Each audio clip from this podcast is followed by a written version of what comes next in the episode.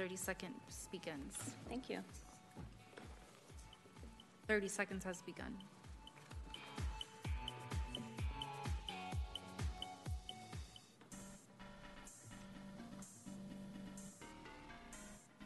Clerk, staff is ready when you are.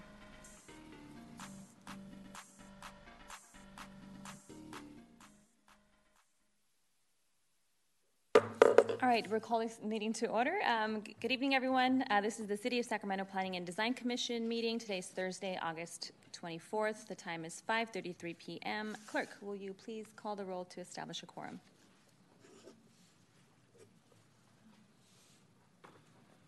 Thank you, Chair.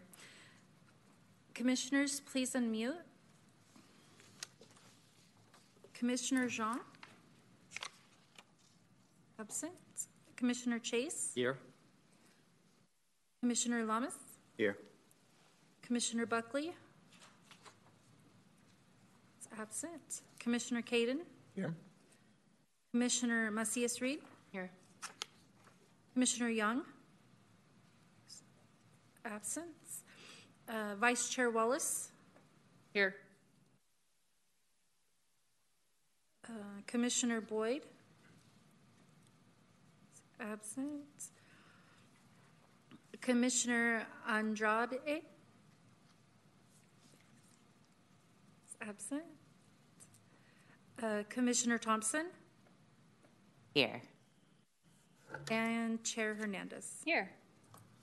Thank you. We have quorum. Thank you very much. Uh, I would like to remind members of the public and in the chambers that if you would like to speak on an agenda item, please turn in a speaker slip when that item begins. For members of the public who wish to join virtually, please refer to the agenda for the Zoom link. Once you've joined the meeting and wish to speak, raise your hand to provide public comment when we open the public comment period for your desired item. If you're online, click on Raise Hand at the bottom of your screen. In the mobile app, you can raise your hand by tapping the Raise Hand option in the More tab.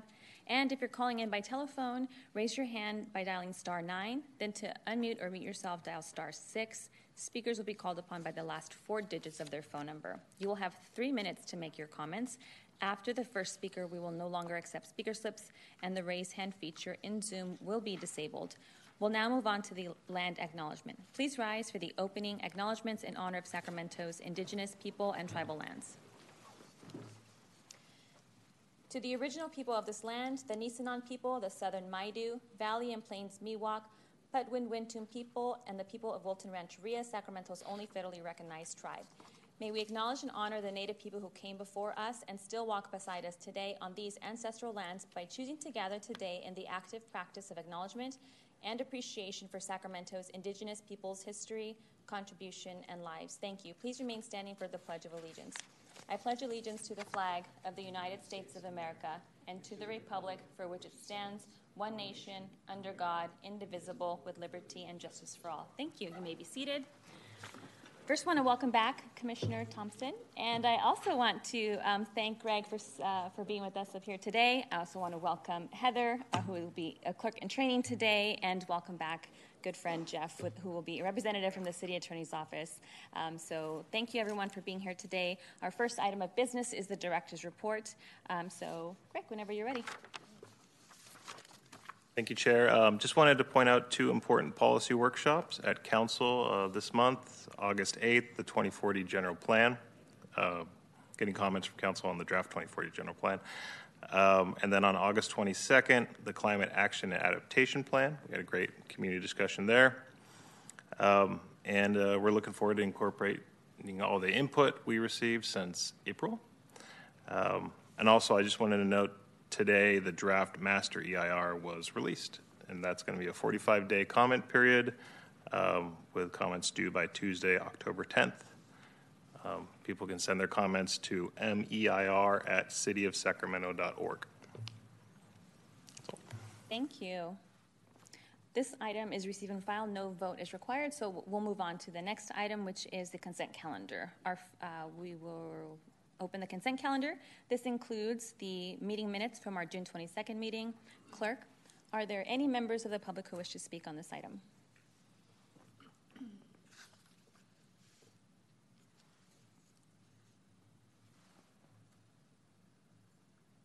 Thank you, Chair. I have um, zero speaker slips. I have one speaker online with their hands raised. The first speaker is Ryan. I'm sorry. Uh, yeah, Ryan. Please go ahead.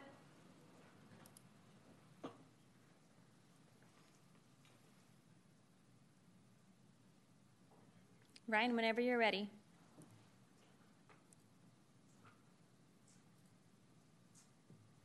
Oh, he looks like he put his hand down. So I have no speakers remaining on this item. Thank you very much. Um, So for the consent calendar, I'm looking for a motion and a second. Again, this is our uh, meeting minutes from our June 22nd meeting. Commissioner Macias Reed. I'll move.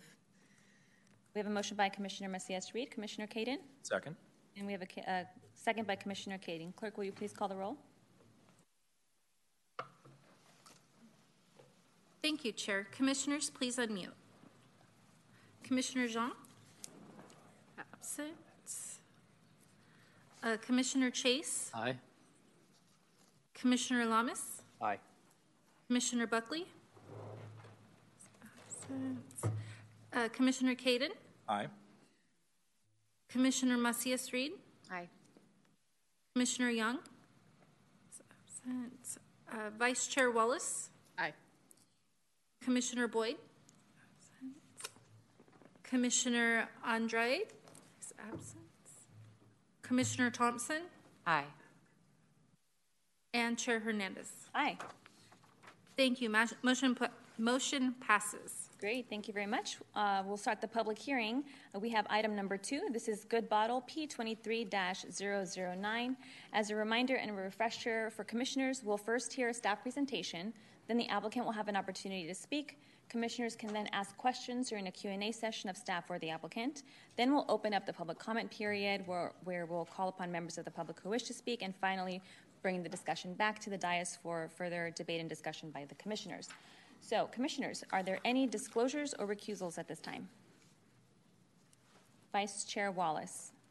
I had a quick Facebook exchange with the applicant uh, with uh, items consistent with the staff report. Thank you, Vice Chair. Seeing no other hands raised for disclosures or recusals, we'll have an oral presentation by Zach Dalla, Associate Planner. Whenever you're ready, Zach. Great. Thank you. Good evening to the Chair, Vice Chair, and fellow Commissioners. My name is Zach Dalla, Associate Planner with the Community Development Department. The item before you is the Good Bottle Project, file number P23-009, located at 2527 J Street. The applicant is requesting entitlements to relocate their boutique bottle shop known as Good Bottle to a commercial storefront within the General Commercial Zone and Central City Special Planning District. Good Bottle, which was established in 2019, previously operated out of a retail store at 1123 11th Street in the Central Business District in the Central City. Their boutique bottle shop specializes in high end spirits, fine wines, and bar tools, and they also offer monthly wine clubs and cocktail kit memberships. To accommodate the relocation of their business to J Street, the project requires Planning and Design Commission review of a conditional use permit to authorize alcohol beverage sales for off premises consumption. Staff acknowledges that the project site is located along the J Street commercial corridor adjacent to the J Street Market, which received a conditional use permit approval at the recent July 27th Planning and Design Commission hearing for alcohol sales for off premise consumption. While both businesses would offer alcohol beverage sales, the nature of each business differs in their offerings and unique services. This leads staff to reasonably expect that the two businesses could operate adjacent to one another and would be compatible neighbors without resulting in undue concentration of similar alcohol related uses. Staff mailed public hearing notices to all property owners, residents, and neighborhood associations within 500 feet of the project site, as well as posted a hearing notice at the project site. To date, staff has received one letter of support, one letter of opposition, and last I checked, 18 e comments in support. Staff recommends that the Planning and Design Commission approve the entitlement. This concludes my presentation, and I'm available for any questions you may have. Additionally, the applicant, Chris Sinclair from Good Bottle, is in attendance tonight and would like to make a brief introduction to the Commission. Thank you very much, Zach. Uh, Will Chris come forward? Welcome, Chris, whenever you're ready.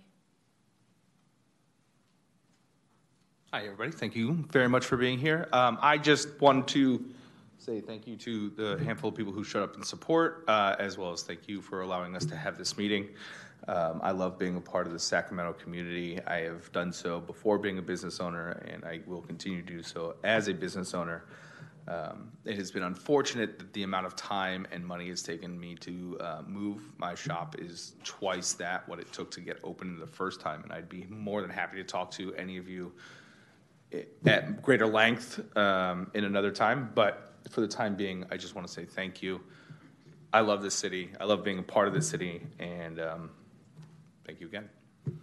Thank you very much, Chris. Appreciate you being here. We'll now move on to commissioner questions. Commissioners, do you have any questions for staff or the applicant? Hearing and seeing none, we'll move on to the public comment period.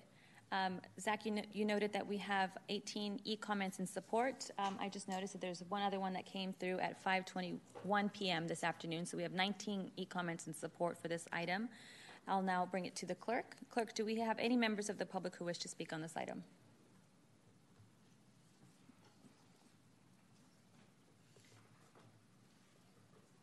Thank you, Chair. I have zero speaker slips and zero speakers online with their hands raised on this item. Thank you very much. Uh, we will now close the public comment period and bring the discussion back to the dais. Commissioners, are there any questions, comments? Now would also be the time to make a motion on this item. Vice Chair Wallace. Thank you, Chair. Um, I would like to thank uh, Mr. Sinclair for his contributions to this community. They are vast.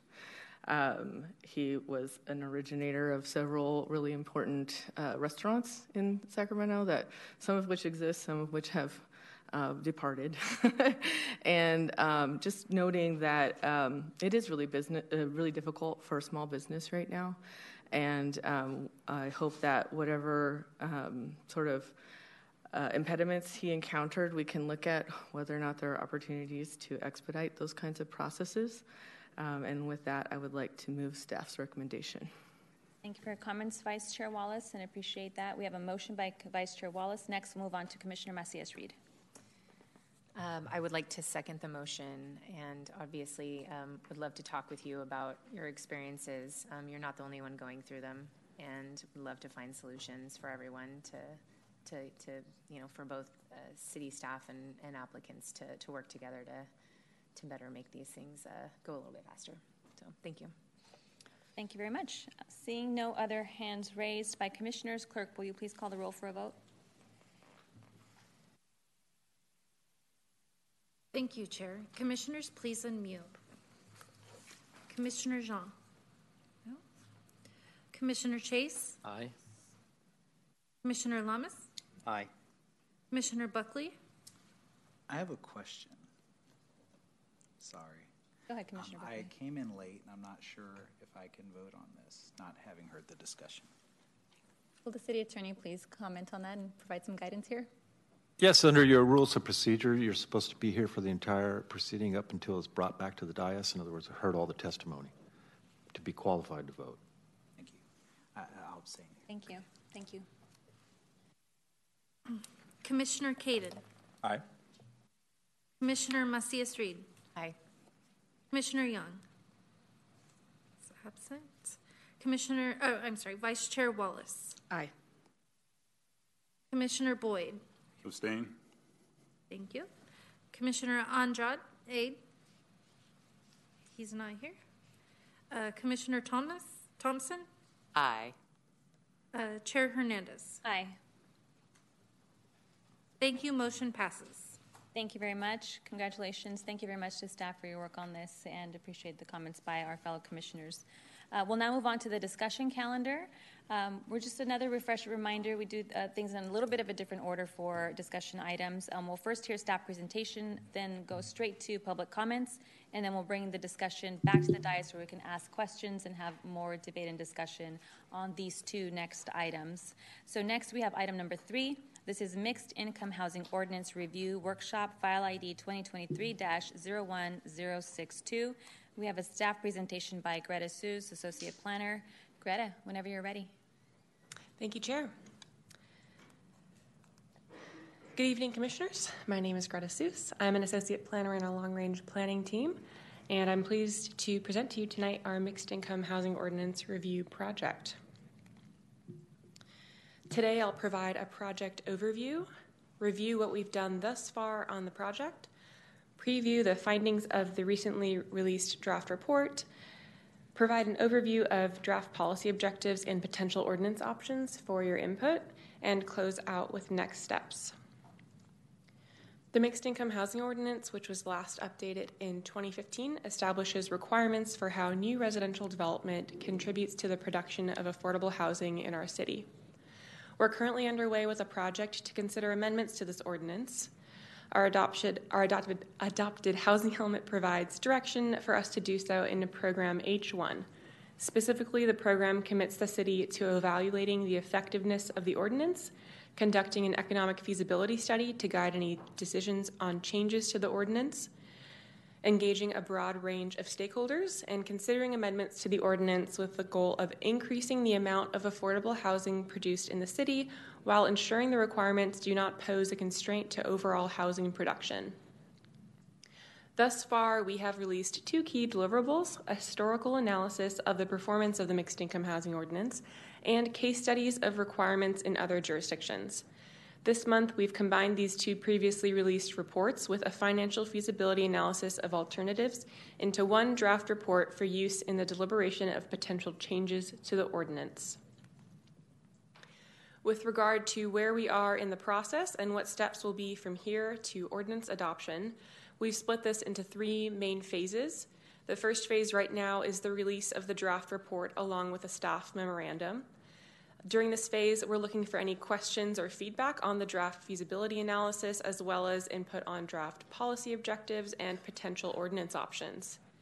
After this phase, we'll develop preliminary recommendations for release in October. And after receiving input on those recommendations, we'll come back with final recommendations and then a final ordinance for adoption. Now we'll begin with the first part of the report overview a historical analysis of the Mixed Income Housing Ordinance. I'll start, by first providing an overview of the original Mixed Income Housing Ordinance, which was adopted in 2000. This ordinance was in place from the year 2000 to 2015, and it applied in new growth areas only, shown in gray areas on this map. Developments with 10 or more units were required to provide 15% on site inclusionary units, being 10% at very low and 5% at low. And single family developments less than 5 acres were to provide 15% for sale at low income. Projects generally either provided a site for a multifamily low income housing tax credit project within the development or provided inclusionary for sale units within the project. Moving on to the current ordinance structure in place, starting in 2015, the program converted to a citywide housing impact fee program. Current fiscal year fees are at $3.54 per square foot and $1.53 per square foot in the housing incentive zone shown in yellow on the map here. The program exempts certain projects from paying the fees, including multifamily projects over 40 dwelling units per acre single family and duplex projects over 20 dwelling units per acre, and projects with 10 or 10% or more affordable. Additionally, a mixed income housing strategy is required for projects over 100 acres in size. The findings of the historical analysis are listed side by side here. In the 2000 ordinance, most large scale developments chose to satisfy the inclusionary obligation by partnering with an affordable housing developer. Typically, market rate projects would donate land and make a cash contribution to a standalone multifamily project financed with low income housing tax credits. The market rate projects would generally fund a portion of the gap, but affordable projects typically also received other public subsidy sources, including through SHRA. Including affordable units produced in excess of the inclusionary unit obligation, there were a total of 1,985 affordable units produced as a result of the 2000 ordinance. If only those affordable units that were required to meet the 15% requirement are counted, the number of affordable units produced under the 2000 ordinance totals 1,557 units. This averaged to about 104 or 132 affordable units per year as a result of the ordinance. Now, looking at our current ordinance, we have generated about 6.6 million in revenues through 2021, and as of November 2022, SHRA has committed 4.7 million of these funds to assist three affordable housing projects. There are a total of 449 affordable units in the three projects that SHRA has funded or committed to funding um, using housing impact fee funds. Of these 449 units, SHRA attributes production of 27 units to the housing impact fee funding. 407 units have also been produced under mixed income housing strategies for Northlake and rail yards projects. This averages to about 122 or 62 affordable units per year as a result of the ordinance, depending on the numbers that you use.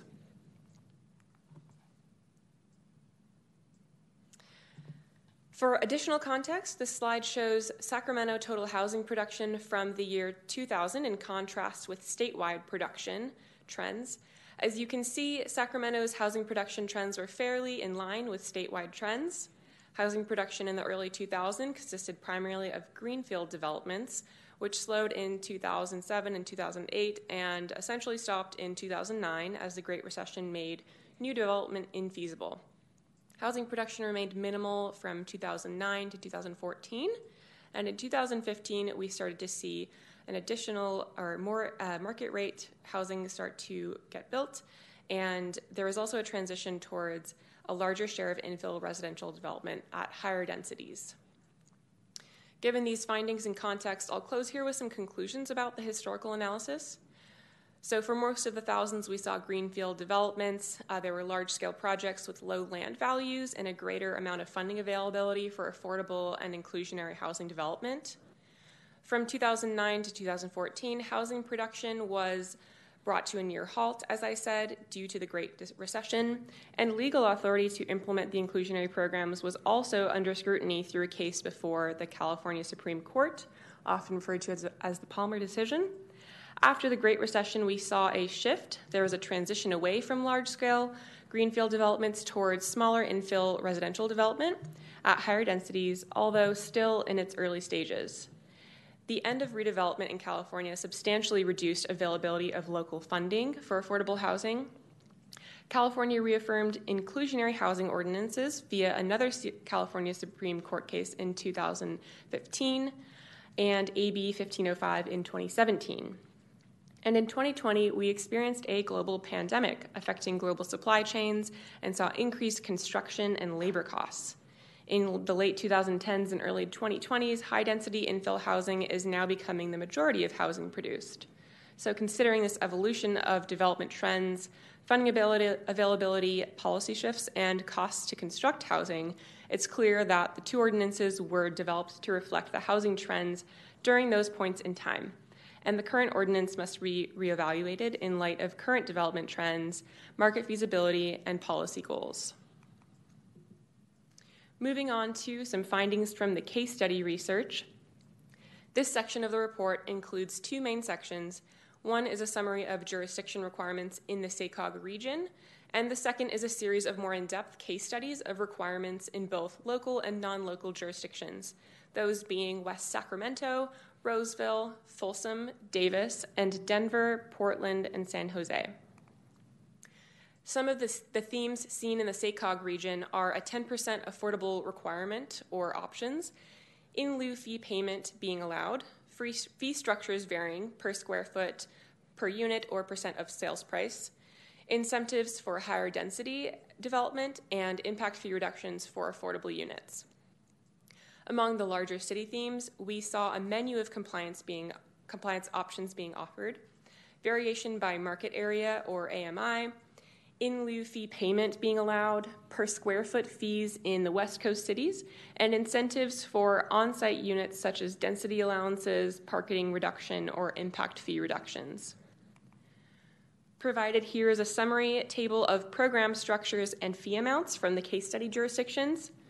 Among these, we saw an average of about around 10% requirements, with some going higher, and in lieu pay- fee payments ranging from 6,000 to 10,000 per market rate unit, uh, 250,000 to 478,000 per affordable unit, or per square foot fees ranging from $19 to $45.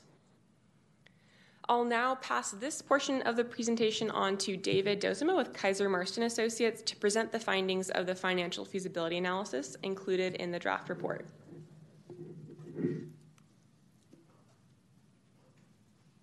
You, Greta. Welcome, David. Thank you, Commissioners. Um, as I'm sure you can appreciate, uh, the mixed income housing ordinance is a, is a tool whose success depends on market rate development continuing to occur. Um, and so the feasibility analysis is, is a basis for assessing alternatives under that ordinance and the ability of market rate projects to sustain those alternatives. So that's, that's the overall purpose. Um, in conducting that work, we, we evaluated prototypical projects, example projects, so they're not, we haven't gone down to specific projects on specific sites, so the findings are general in that way. Um, and there's a proposal to establish increased utility fees, and, and we've incorporated that for purposes of the analysis. One of the things that we grappled with in conducting the study is a transition that we saw in, in the conditions in the market, whereas uh, you during the pandemic you had this rapid escalation in housing prices, historically low interest rates, strong demand for for sale housing. Um, with rentals, you saw you know since 2017 roughly 5,000 new rental units be developed, um, low vacancy rates, so strong conditions for development of rental units as well. Um, and that's transitioned to a, a situation where we have cooler conditions. We all know about the rise in interest rates. That's put downward pressure on prices and made, made for sale projects somewhat more challenging. Um, and then with rentals, we have, um, with, with the new supply of rentals that's been created in Sacramento, um, rents have, have reached a peak and softened somewhat, and we've had higher vacancy rates. Um, and during the pandemic, we saw construction costs uh, go up as well. And so, whereas before rent increases sort of could offset those construction cost increases. Uh, with rents kind of peaking and softening, that wasn't the case anymore. Um, and then, along with those rises in interest rates, we've seen upward pressure on the returns that developers need to make projects work. So that's that's also affected projects. Um, this is a chart showing trends in home prices. You can see this is for countywide. You can see those prices kind of rocketing up over the past several years and then peaking around May 2022 and then 16% drop since from, from there to December and then have bounced back somewhat during the spring. And this, is about rents and trends in rents. Um, if you look at the turquoise bars there, those are rents for new buildings. Um, you can see those continuing to climb through 2021 and then reaching a peak and then coming down from that peak a bit as as the supply of new units started to started to create additional vacancies and more competition um, and softening of those rents. And then that green line that you see there, that, that's the vacancy rate. So it was low until about 2021 and then popped up to about 8%. Uh, given, given that shift that we saw, we decided to take an approach of looking at the analysis two ways.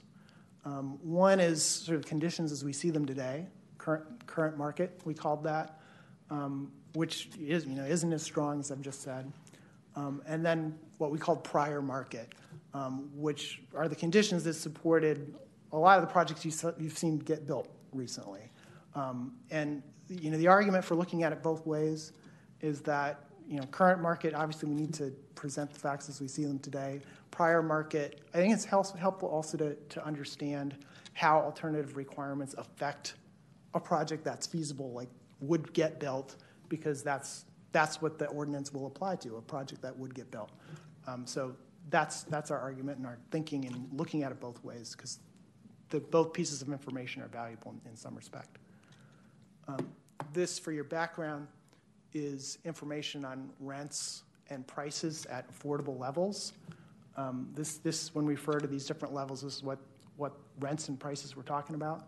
Um, once you get to moderate at 110% AMI, low income at 80% AMI, you're starting to get into the market, in market rate range.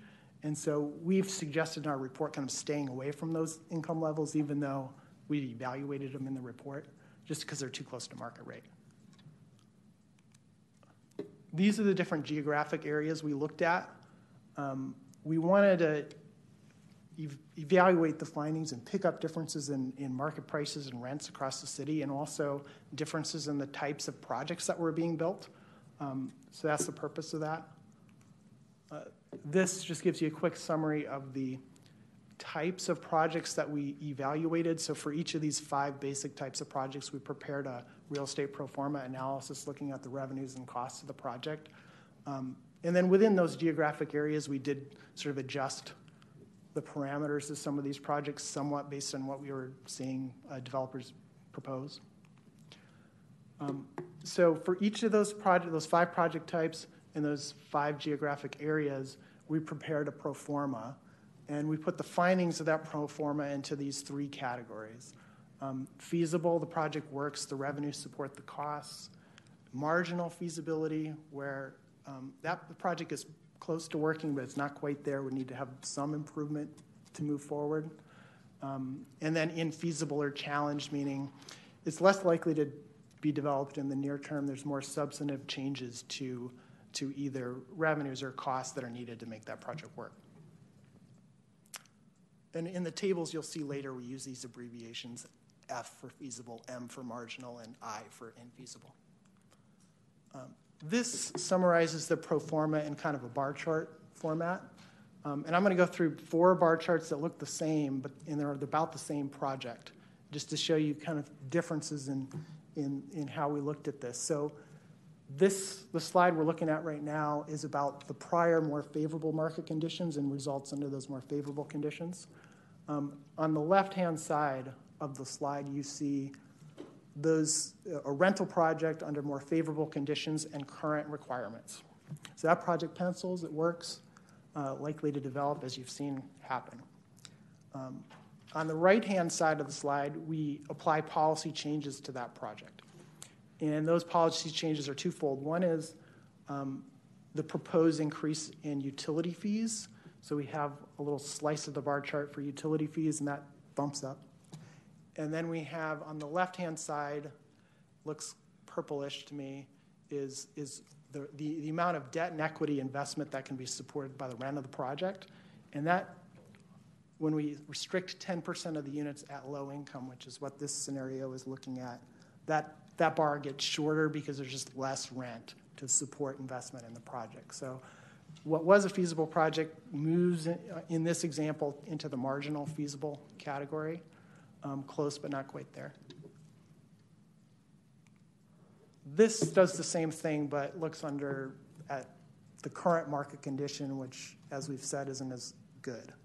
Um, so on the left-hand side, we have um, that same project, but the, the amount of investment supported by the rent is less because there's less rent. The rents have come down a little bit. And because the return expectations are a little bit higher because um, with safer investments returning better, while you know a risky investment needs has to return better too in order to attract capital. So that's that's um, why you know all else being equal, you need to invest less in that project for that given amount of rent, given given what's happened. So that's that is the current market scenario, and, and revenues and costs are out of balance in that scenario with the existing requirements. And then so moving over to the right hand side with um, those same policy changes we looked at in the previous slide applied to it, um, it, it, sort of takes what was infeasible and makes it a bit more so, um, is sort of the, the sad story. Um, this, this applies, um, applies that same kind of logic to for sale projects in, on lots of different scenarios. Um, if they're numbered, so number 3 through 22, all of that is prior more favorable market conditions and results under those prior more favorable market conditions. So, just in summary, um, we, we, we find support for 10% requirement on site at 90% of area median income, and, and with a few exceptions, uh, under these more favorable conditions. Um, larger master plan projects, as you saw under the 2000 ordinance, those are the those projects were able to do standalone tax credit projects. And, and we see in these results here that, you know, under that circumstance, projects are able to support a higher, you know, bit of a higher requirement. Um, in terms of fees supported, $10 a square foot, in, in most areas, with, with some exception, and then $20 a square foot in Central City, North Natomas, and inner South and East neighborhoods. And this, this is, again, under the favorable conditions, more prior, more favorable conditions, starting from a feasible project baseline. Um, and then if, if you look at it under the current market condition, um, and, and as I explained earlier, you know, I means infeasible. You see a lot more eyes on the chart. Um, and sort of the, the, the, the broad takeaway is that it's hard, it's hard to find support for any increase in requirement, um, on-site units or fees. There are some exceptions to that. Um, in the central city area, we see some support for some limited increase in fees, and then in small lot projects in the inner south and east neighborhoods. Again, this is for all for sale projects we're looking at here. And then with this, um, this is rentals. So now we're moving to rentals. Um, the first two rows, row one and row two, that is the current less favorable market condition, and you can see lots of eyes across the row there. Um, doesn't show support for an, for an increase under, under current conditions. Row 3 through 19, those are under prior more favorable conditions. Um, and looking at those more favorable conditions and, and, and, testing starting from a baseline of a feasible project, uh, we see limited support for an on site requirement in the inner south and east neighborhoods, um, uh, up to 5%. And then um, in terms of fees, removal of incentives you know, the zero dollar rate that's in place for rentals today, over 40 dwelling units per acre, um, $10 a square foot in inner south and east neighborhoods, and $15 uh, per square foot in the central city. This shows, uh, this expresses the findings a different way. All the, all the alternatives with respect to the mixed income housing ordinance are identified as a per square foot amount, as per square foot cost. What is what does it mean to the project? And the utility of it is to just compare like what on-site options look like in terms of the impact on the project to different fee options. That's part of the utility of this. Um, and then you can see across the board there's a gray like pedestal that all these bars are standing on, and that that is the proposed net increase in utility fees. So in every case, we've assumed that there, and so you can kind of get a sense of how these, how much that is contributing to the equation here. And if, if you look at our report, we this is just for sale projects in, in, in an average of three different areas of the city. In, in our report, we do rental projects in other areas. And then, so just to conclude on the feasibility component of the presentation, um, that under the current less favorable conditions, we don't see a, lot of ability of projects to support an increase in requirements under the under the ordinance. Um, if we focus on the results under more favorable conditions, starting from a baseline of a project that would make sense, and, and looking at what a project that does make sense under existing requirements and what can that sustain, um, we see um, that for sale projects in particular are in a better position to support an on-site requirement, especially those on bigger sites where there's flexibility to set aside a portion of that bigger site for a 100% affordable project that has tax credits behind it to offset some of that gap. Um, with rentals, even under more favorable conditions, um, because of how much it costs to set aside affordable units and foregone revenue, um, we, we, we, we, see that it, it looks challenging to include on site units in these in, in a mixed income format in a rental project. Um, but there is support for removal of the zero dollar rate. And you, we also, as, as indicated earlier, support for a higher housing fee in, in some locations. So that's, that's sort of the end of the feasibility component of the presentation. Greta, Greta will come back.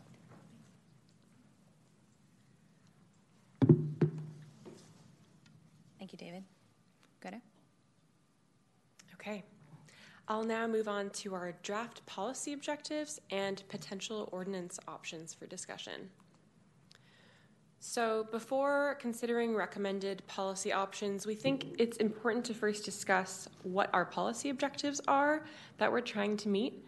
So, displayed here and listed in the released staff memorandum um, in attachment two is a list of draft policy objectives for consideration and discussion. These policy objectives are all supported by the city's adopted housing element. So these are increasing affordable housing production, meeting our lower income housing needs um, in our regional housing needs allocation goals, ensuring long term affordability, um, meeting the majority of our lower income RHNA need through deed restricted affordable unit production, Affirm- affirmatively furthering fair housing. Um, one way to do this is providing more affordable housing opportunities in higher opportunity areas of the city uh, anti displacement, um, ensuring affordable housing opportunities are created in areas at risk of gentrification or displacement, um, creating mixed income communities and neighborhoods, and then not posing a constraint to overall housing production. Um, so, those are the listed draft um, policy objectives. And then Next, I'm going to walk through potential program options. Uh, this first list is a broad brushstroke list of potential options. So they don't include specified fee levels or percent requirements. Um, the purpose of this list is to consider how each of these may or may not contribute to our drafted policy objectives. So, these being a citywide per square foot impact fee, um, an amount to be determined, but removal of the $0 rate for high density development and the housing incentive zone. Second is looking at a citywide percent requirement on site with a lower in lieu fee. Um, this option would likely make the in lieu fee payment more more of a, an option, more of the preferred um, route. And then city uh, citywide percent on site units required with a higher in lieu fee option um, which would likely result in us seeing more on site units produced. Uh, varying requirements um, by strength of Sacramento's submarkets, um, and then requiring on site units in higher opportunity areas. So, in the staff memorandum, we lay these out and how we believe these may or may not be meeting the identified policy objectives with those um, green, dark green, light green, and orange and red colors. And while there isn't a way to be certain of outcomes, we attempt to categorize the option based on their likelihood of meeting each objective.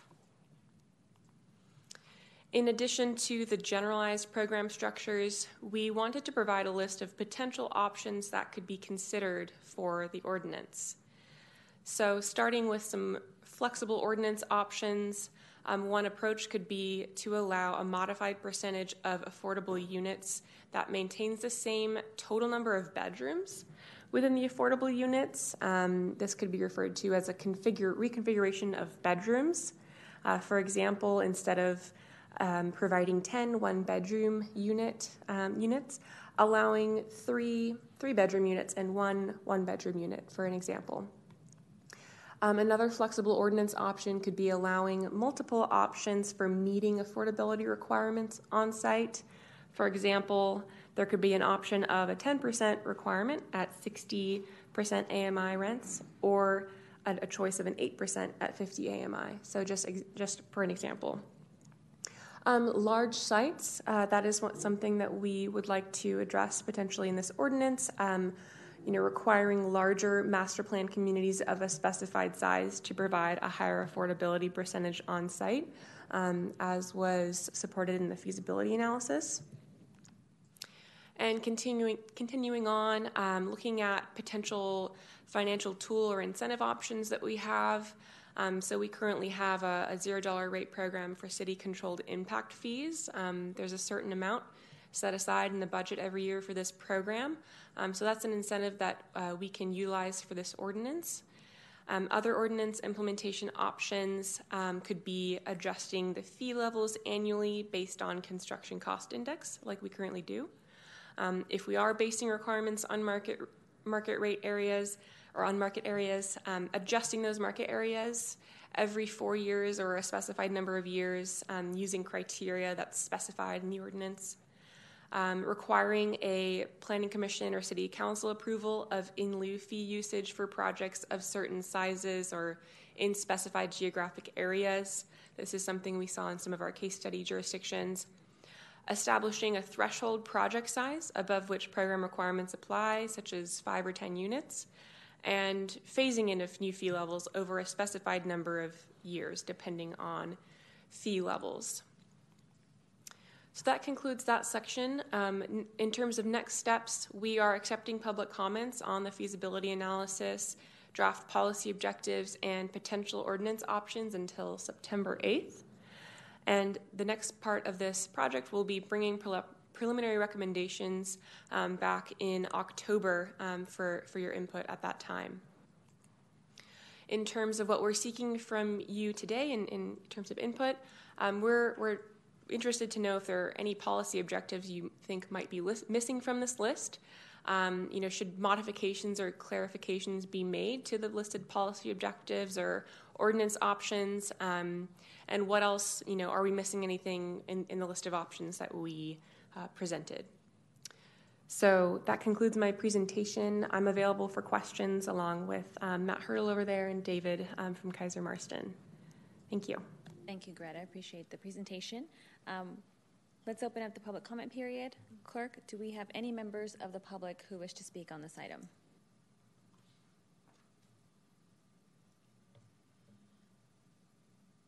Thank you, Chair. I have two speaker slips and zero speakers online with their hands raised. The first speaker is Chris.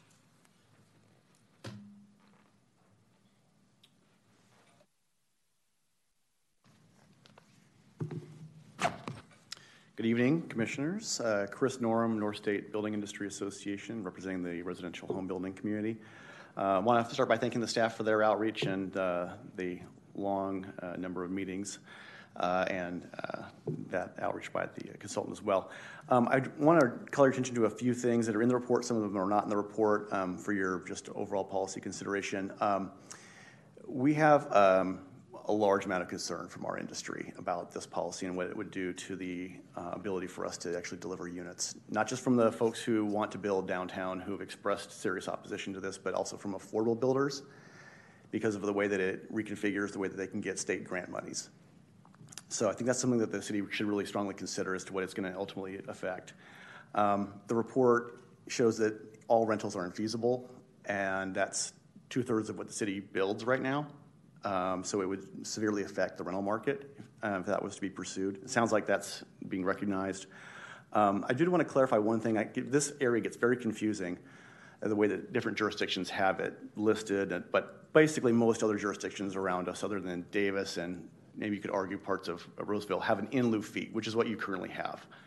Um, an analysis, I think by the way that the city does it, or the way we would look at it, um, shows that the current in lieu fee program is generating more housing uh, affordable housing than the prior um, inclusionary zoning requirements. Um, one thing I did notice, t- well, in the report, you, I would call your attention to what happened in the city of Portland when they implemented this study or this uh, policy. Housing production dropped off dramatically, and that's our concern: is that we're not going to be able to provide. It won't be feasible. Um, I will note that we actually did our own analysis, looking at this from a different point of view, looking at it from a more of a market rate point of view um, and what it would do. And that analysis, although a couple years old, I think is still valid in some macro senses. And it shows that home prices would increase by 6%, rents would go up by 8%, it would reduce production overall by 5%, um, and that the city would probably lose around 1,700 units of market rate housing due to the increased uh, costs associated with this policy with inclusionary. So um, our concern is also that basically that you're going to create a policy that focuses more on the low income and generate this additional burden that will drive cost of housing higher, and it basically creates um, a difficulty for those trying to get into the middle income housing brackets. Um, I do say I appreciate the staff's uh, focusing on flexibility. We, our builders love to have options of trying to how to meet these requirements. That's great. We want to continue to work with you on that. Um, I think that there are other important solutions that can be considered out there. I mean, the mayor has talked about doing an EIFD. We've talked about the mayor tomorrow is going to daylight his program for affordable housing for using um, tax tax uh, a wider array of taxes, which we as an industry generally support. And I'll say that you know we, we think that there's a broader array of money that is needed to address this issue. So. Um, that's kind of my comments for now. I see I'm out of time, but that's uh, that's it. Thank you so much for your attention and uh, continued work on this. Thank you. Thank you for your comments. Our next speaker is Annie. Hi, good evening, commissioners and city staff. My name is Annie Keys with the Downtown Sacramento Partnership, a property based improvement district representing 66 blocks within Sacramento's urban core. As the Commission begins the process of informing recommendations on any changes to the mixed income housing ordinance, uh, the Downtown Partnership would just like to um, provide some input on behalf of our stakeholders as well as those looking to play a role in building out Sacramento's urban neighborhood. Uh, over the past few years, we've experienced really encouraging momentum in the central city in terms of housing production, uh, with Sacramento emerging as a prime market in the region for welcoming new projects. Uh, however, due in large part to macroeconomic trends posing significant financial challenges to new development, we've seen this momentum come to a grinding halt. Over the past six months, downtown Sacramento has seen a 91% reduction in the number of construction starts for multifamily housing units. So, as we look ahead at updating the mixed income housing ordinance, we encourage the Commission to consider the feasibility of imposing further cost burdens in an already difficult market. Prioritizing urban infill housing is really imperative when we consider our city's housing and, and, climate action goals. We can't underestimate the fact that the carbon footprint of someone living in the central city is one tenth of someone living in more suburban areas. And while we know that there m- more must be done to encourage ease of development for deed restricted affordable units, we need to in- ensure that policies don't constrain supply, which has demonstrated to be a driving force in lowering average rents in Sacramento. I uh, want to acknowledge the Community Development Department's hard work to create a really comprehensive report for tonight's meeting, and we're looking forward to the opportunity to further engage in dialogue with staff. Thank you for the opportunity to comment. Thank you.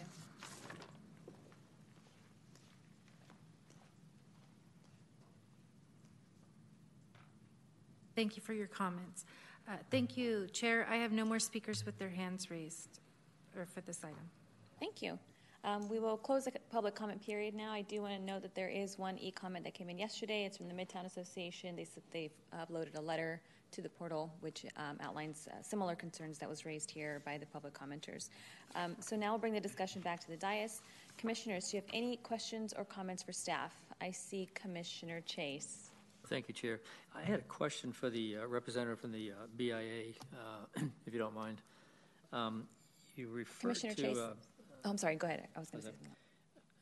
Is my mic on? Go ahead. Yes, I'm sorry. Okay, thank you. Um, you referred to uh, that the city could be seeing, uh, looking at a loss of 1,700 units. Uh, my understanding from your report is that's actually over a 10 year period of time. That's right. So 170 units per year average. Yes. Okay, but thank you. Thank you, Chair. Thank you, Commissioner Chase. Thank you, Chris. Next, we have Commissioner Caden. Thank you, Chair, and um, thank you, staff, and, and um, for, for, pursuing this item. It's a really complicated one. Um, I, I, wanted to ask, and I think you mentioned this uh, in your presentation on the feasibility side, but just to make sure that, that I was understanding it, because I was looking at Table 2 4, I was looking at the feasibility of the different multifamily housing products um, in the current market. And I, so again, I just want to make sure I'm looking at that right. Under current market conditions, and the proposed utility fees, assuming no changes to the mixed income housing ordinance? Is it so both medium density and higher density products are not currently feasible to build anywhere in the city? Is that is that what that's showing? Yes. Okay. And then the footnote there is is suggesting that if we're going to increase the affordable housing requirements via any of those um, potential proposed actions, um, that the feasibility would then become even less likely. Is is that the right way of interpreting that footnote, or? Yeah. Okay.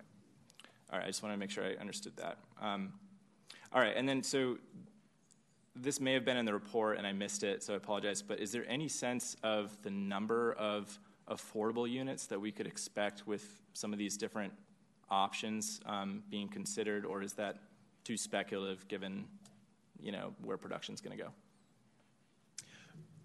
We, we haven't tried to quantify that. Um, obviously, you know, it, it depends. I mean, as we've shown doing these two different scenarios, it depends on the robustness of the market in the future. And given that variable, we didn't try to quantify it. Um, you know, it's possible to, you know, make some assumptions and come up with some numbers, but we haven't tried to do that. Okay, great, thanks. Um, I have some other comments, but I'll wait for other commissioners to do questions. Thank you. Thank you, Commissioner Caden. Commissioner Lamas. Thank you, Chair. Um, I also had a question in terms of the feasibility analysis.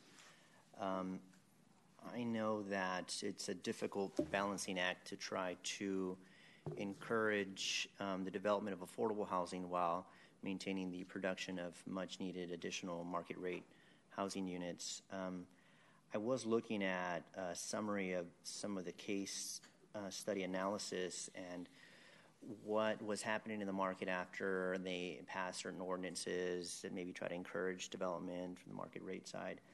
Um, and there was notes that um, there there seemed to be a stronger co- correlation to market conditions as opposed to um, maybe ordinances being passed to encourage market rate development. And so, um, you know, it's just something that stood out to me where, um, you know, the market was really responding um, whether or not these housing ordinances were being passed. And in that situation, they were being becoming less restrictive, but less development happened anyways. Um, and so, um, one of the things that I believe I, I, noticed during the presentation was that we were averaging about 100 units with the prior mixed income ordinance. Um, but now we're at um, 62, I believe. So it's, it's less um, than average. And so um, that's, um, you know, not very uh, it's, it's, a little concerning, right? It's that, that it's not really helping us get in, in line with our goals here. Um, and so it made me kind of wonder about the this analysis that we were going through um, and what kind of projections were, were included in here. So um, when you were considering the feasibility, what kind of um, subsidy levels were you looking at in terms of um, covering a potential gap for the development of units with affordable units? Or was this just assuming it was straight market rate development covering the costs to subsidize um, the entire development?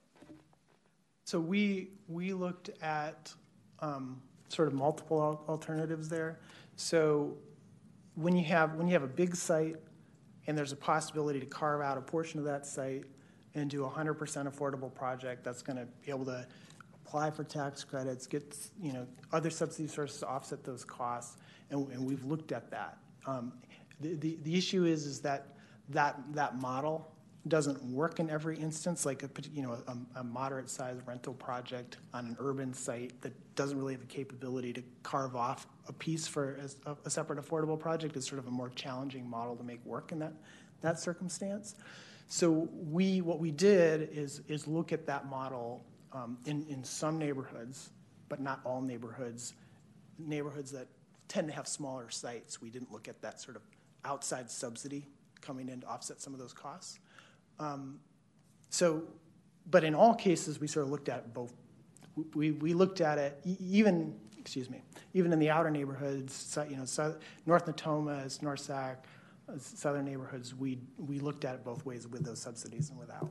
Um, but in central city and inner south and east neighborhoods where the sites tend to be smaller, uh, we only looked at sort of the market rate project carrying all the costs of, of the affordable units.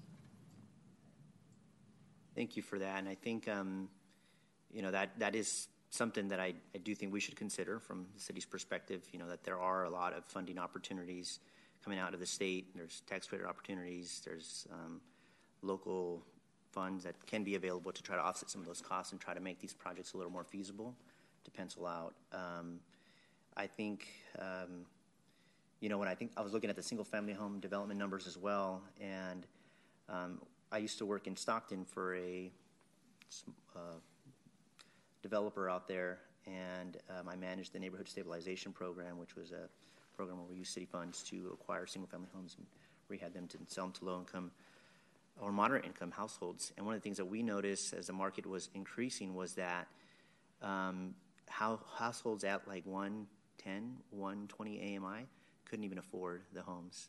And I was looking at this, um, you know, an area median, the area median income for um, I'm sorry, the, um, the median income for a four-person household is $113,000. Um, and they said that, you know, homes uh, would be sold for these households at about 420, I believe, or 410. I kind of ran the numbers based on, you know, 7% interest rate and, you know, assuming they don't have $80,000 to put down, 20% down payment to avoid PMI. Um, their mortgage is going to be about $3,500 a month, which is more than 30% of their income. And it, at that point, it doesn't even become affordable for a household at a 120% AMI. And so we're in a situation where we have housing that is just not affordable, right? And um, I, I, think we, you know, we we got to look at ways to to um, work with both sides. But um, I think uh, just, you know, and actually, um, that that goes back to my question. And I have a question for the city. Um, sorry if I'm taking up a lot of time. Yeah. Um, when we look at the development of um, affordable housing units, um, I believe we just approved a project that had the affordable components. Um, it was like a large project in phased approaches, and the affordable component was at the very end. What happens um, if they get to the very end and the market can no longer sustain the development of it? do is there are they still mandated to build out those affordable units? Is there a fee they pay because they weren't able to build out the units? Like, how do we, we assure that those approvals um, stay in place and that those units do get built? I see that Christine is walking up. I think she might be the best person to answer this. Hi. Uh, Christine Weichert. I'm the Director of Development Finance for Sacramento Housing and Redevelopment Agency. I'm not sure which project you're speaking of, but um, right now the current ordinance is if you are going to meet your obligation through development construction, because that is an, ob- an option. Most developers do pay the fee, but if it's a large development, sometimes they'll construct instead.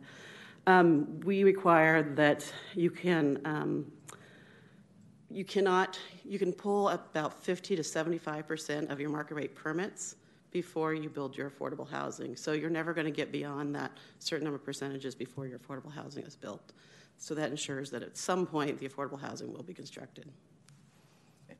thank you for that clarification i yield my time thank you commissioner lamas next we have commissioner commissioner buckley Thank you, Chair. Um, thank you for the presentations. They're really informative. Really appreciate it. Um, my question was for uh, was around the feasibility study first. Um, I feel like in the conversations I've been part of around this, the black box feels like the expected investor returns, and it's it's hard to I think to decipher as a member of the public what what is how does that play into the analysis? We we know everyone wants to um, gain a profit from the development of housing, but sort of how do you how do you analyze that? Can you give us a rendition of that? Sure. So for the for the for sale projects, um, we look at uh, sort of a, a, threshold return, sort of like the re- minimum return that a developer would be looking for to make that project sort of worth their while or going into it. Um, and for for sale projects, we look at 10% of the sales price as sort of that threshold. Um, you know, there's you know you see you see projects you know a little bit lower than that, but we didn't want to squeeze it down that low. So we, we have 10% of sales price is, is the target, uh, and that the way that's recognized in the analysis is we sort of we have the estimated sales price, and then we subtract in effect that target uh, developer return is, is treat it sort of as a cost that needs to be recognized um, in the balance of the project there. Um, with, with regard to rentals, uh, that's sort of a different analysis. We use, we use what's called a yield on, yield on cost or return on cost. Um, and, and what that is, is it's a relationship between the net income, um, which is rent less property taxes and other expenses that the rental property has to bear in operating. Um, so the, the net, net operating income is called. Um, it's a relationship between that net rental income or net operating income and the investment or the de- total development cost of the project. Um, and so the, the threshold we use there, that is sort of the minimum that a developer would need to do the project, is uh, under current, and we do it two different ways with these different market scenarios. So six and a half percent under the current market scenario. Um, and, and the way we get that six and a half percent is we look at uh, what a, a, finished building has sold for, um, and how does how does the rental income of that finished building relate to the sales price of that building? Um, and it's called a cap rate, and it's that relationship based on the most recent sale that we had at the time we did this work showed about a 5% cap rate. And so that's, that's like a finished project, so you have no development risk in that. Um, so going into a project where there's development risk, you need to do better than that 5%. Right? You need a, a spread above that 5%. And so we have 1.5% above that 5% is where we get our 6.5%. So in the in those bar charts that we were looking at at one point in the presentation are sort of an example of, of how that works. We take the net rental income uh, that we have estimated for each project, and we divide by that six and a half percent, and that's combined debt and equity what a developer would be willing to invest in and make that six and a half percent return. That's what they can afford to do and get their six and a half percent return. So we call that the supported investment. Um, so that's what we do. And then with the with the um, prior more favorable market condition, we looked at building sales that were sort of before interest rates started coming up and putting that upward pressure on those cap rates. And so there we, we saw an average of four newer buildings in Sacramento that sold, and they sold for an average cap rate of 4.7%. Um, and, and so we have a spread over that 4.7%, and that gets us to a 6.05%. So we're just like 45 basis points below, lower than, than the current market. Uh, and that, in the, the way the math works, a lower return means you can afford to put more money into the project and make that return. So it supports more investment with that lower return. That's really helpful. Thank you. I appreciate that. Um, you said a few things changed between the prior and the current market. Can you um, characterize sort of the impact of like uh, the fee, uh, or the I'm sorry, of of the uh, the proposals of the uh, mixed income housing um, options versus things like um, you know the increase in in uh, construction costs over that that period that accounts for some of the the raised um, prices, right? Mm-hmm, mm-hmm. So I think that obviously we looked at a bunch of different scenarios, so it depends on what scenario you pick and how we would answer that question. Um, with a with sort of a fee in the in the right now 354 to up to $20 range.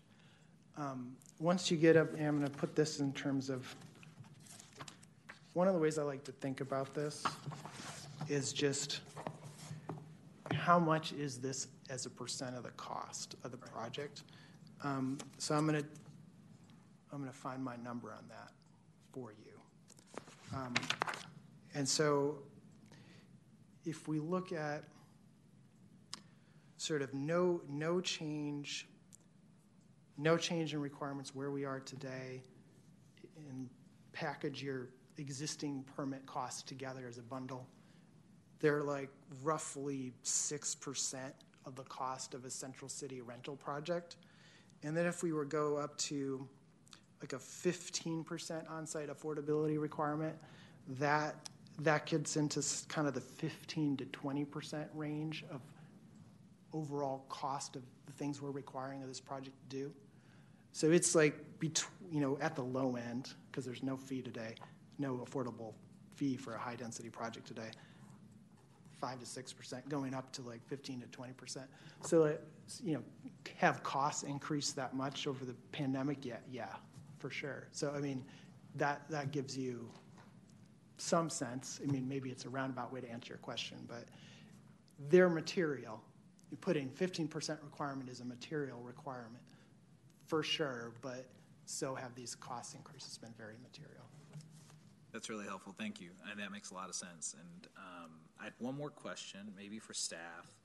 Um, you know, when we, when, as, as a commission, as we consider optionality um, and the choices and the, you know, the recommendations, can you speak to sort of how you see like a in lieu fee option playing out versus, you know, uh, you know, so we're not going to do a 10% um, production piece. We're going to choose the in lieu fee. Sort of how do how do developers make those choices, and sort of what kind of trends do you see in those choices? Um, I would say that in the options that we listed, um, you know, in the staff memorandum, they're in the table there listed um, that I presented in, earlier. Uh, we have these two options, right, of the citywide percent on site requirement, one with a lower in lieu fee option and, and the other with a higher in lieu fee option. I touched on this a little bit in my presentation, but we generally see that when an, a lower in lieu fee option is um, is a is a, an option that you know it's more likely right that a developer might choose to pay that lower in lieu fee if it does not equal to the to the cost that it would be to put those units in that project um, and then the higher in lieu fee would be something that's closer to the cost of um, what the on-site would cost the project um, I'm going to ask one really Pollyanna-ish question. Is there any other consideration besides cost that might go into a developer making that decision? This is Matt, the manager of long range planning. I would say, yeah. I mean, I think that it's also time uh, and also expertise, right? So a lot of we kind of have two buckets traditionally. We've got market rate developers, we've got affordable housing developers. They know their game very well. They know they, and so for market rate developers that don't operate in those in the system for affordable housing know to, how to access the various funding sources, how to navigate uh, the various requirements through SHRA, the state, federal, et cetera. Uh, I feel uh, we've heard from many market rate developers they're just not comfortable in that space. They don't have the expertise. They don't know how to do it. it. It takes a lot more money and time for them to figure that out, and it's not you know worth their time. And we see in most cases for the case studies, best practices, if there is an in option, uh, developers tend to prefer that. They'll pay they'll pay out even if it's sometimes higher, just because you know there's challenges with trying to build on-site uh, units. They're, you know, they have to get into monitoring agreements to make sure every year that, that the individuals living in those units meet the, the uh, requirements, uh, and et cetera, and they have to pay fees for that. Um, so that's, that's what we tend to see um, based on the case studies. Great, thank you. Uh, those are all my questions, Chair. Thank you, Commissioner Buckley. Commissioners, any additional questions or comments for staff? Oh, uh, let's go back to Commissioner Chase. thank Um, first of all, Greta and everyone else, thank you very much for a great presentation on what's probably going to be one of the most complex and controversial things that we will deal with for some time here. Um, as an architect, I've lived through it both ways uh, over the years and, and, I'm torn as to which is you know which is the, the best way to go about it. And I'm, it may come down to one size doesn't really fit all. Um, I'm thinking you know a more dense urban development uh, is a much more difficult one to to um, segment probably into you know affordable and and market rate units. Uh, on the other hand, I do look at, I look at uh, I actually owned one of these uh, there were several single family developments that were done a while back. One was Metro Square in Midtown by Regis Homes, and Capitol Park Homes by Sotiris, uh, SSK. Both of those were single family, and they were, in both cases, able to they built a certain number of units uh, as they were building everything else out that were affordable. And the, the, the, thing about them, and I think this is one of the benefits of that, you know, the inclusionary, is that you couldn't tell which was which. You know, they were smaller, but from the outside, they same materials, everything looked the same. So there was some merit there, and, and I would, I'd be curious as you move forward with this uh, study to, to see if you can reach out and get any input from Sotiris and um, uh, Regis Homes as to what their, you know, how they felt about that, uh, you know, need or ability to have to, because that was when it was required to be inclusionary. Uh, how it worked? Did it have a, you know, negative, deleterious effect on the project? I'd be curious to, to find that out. Uh, I can understand how on a, on a more you know dense one of our you know uh, multi-story midtown projects much more difficult uh, to break it out. Uh, but uh, I, am still I'm torn, uh, and I, I think it's it is truly truly complicated. I know the intent of the inclusionary uh, housing concept, and I totally agree with it, is to get a mix, living all within the same thing, of people of all incomes, not just oh here's the, oh over there is the affordable housing. Um, may not be much of a stigma, but there is a separation in that, and we look at something like Midtown, some of the more, much more uh, just eccentric and really vibrant areas, and they are truly a mix of uh, income uh, in them. How to achieve that in a new development? Challenging, no question about it. But I think that that inclusionary element uh, is a valuable one, uh, you know, from a social standpoint. So um, I, I, know you'll have it solved by the time you, you bring this back to us. But uh, uh, anyway, it, it is complicated, and, and I do I thank you all very much for your attention. BIA for, for their input, which I know is, is all critical. A lot of lot players here to try to come together. And thank you, sir, for your your uh, financial analysis of this thing too. So. Thank you, Chair. Thank you very much, Commissioner Chase. Next, we have Commissioner Boyd.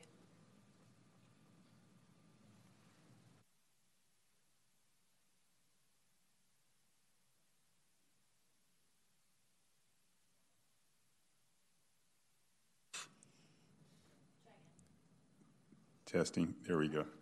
That's what that's what happens when you haven't been here in a couple of months. Um, thank you. Uh, I want to work backwards uh, on a couple of, well, a, a few questions.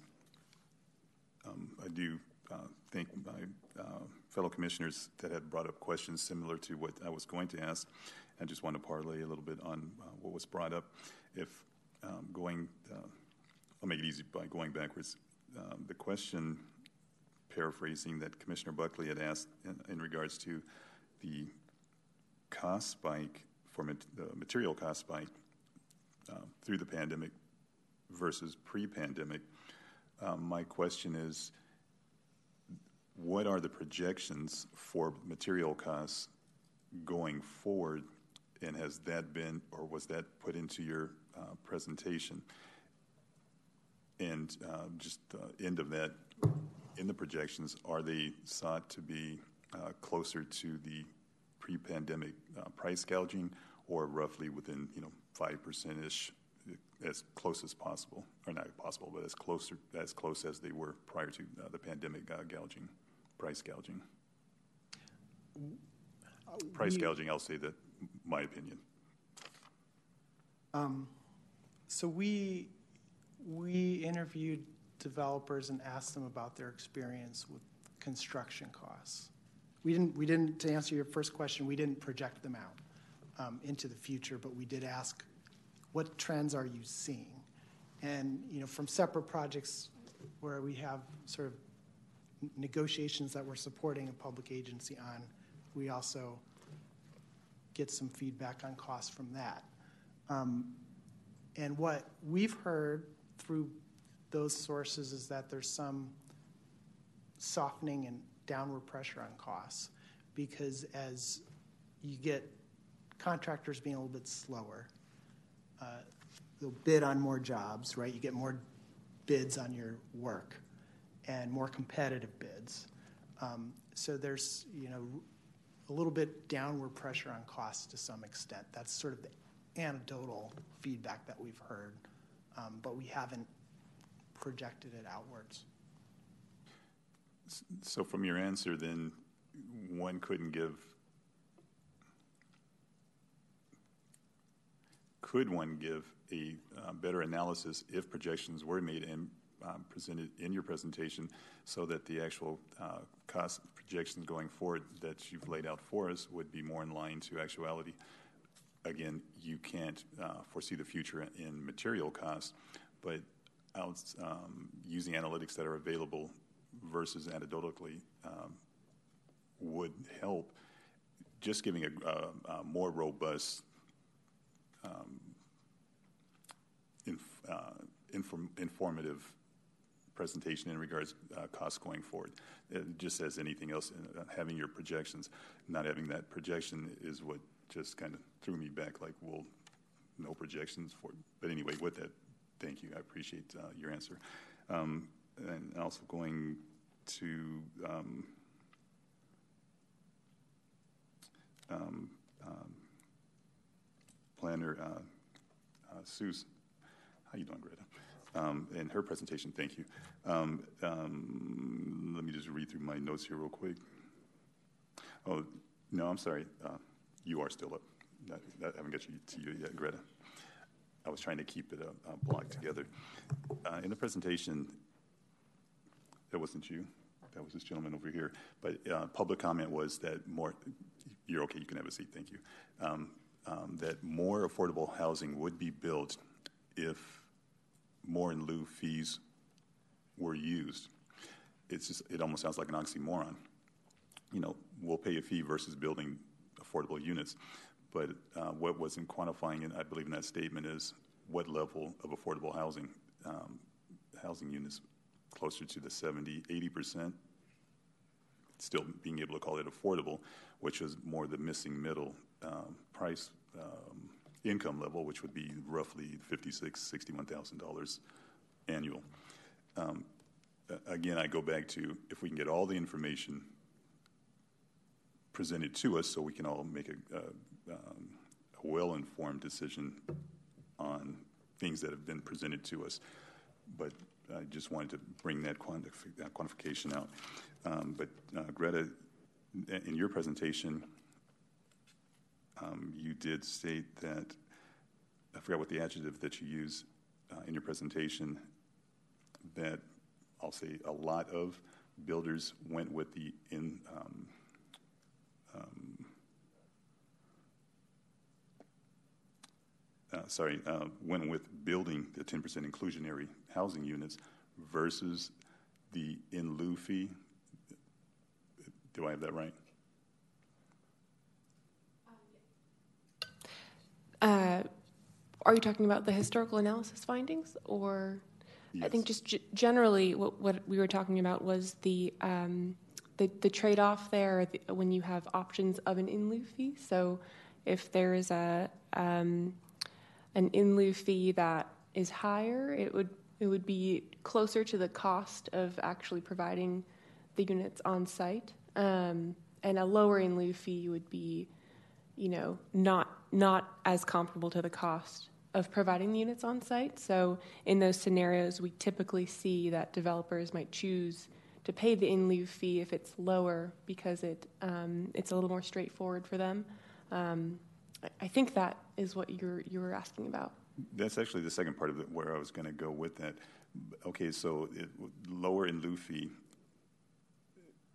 and that would help the um, low to very low income uh, using uh, for rental um, income housing units built.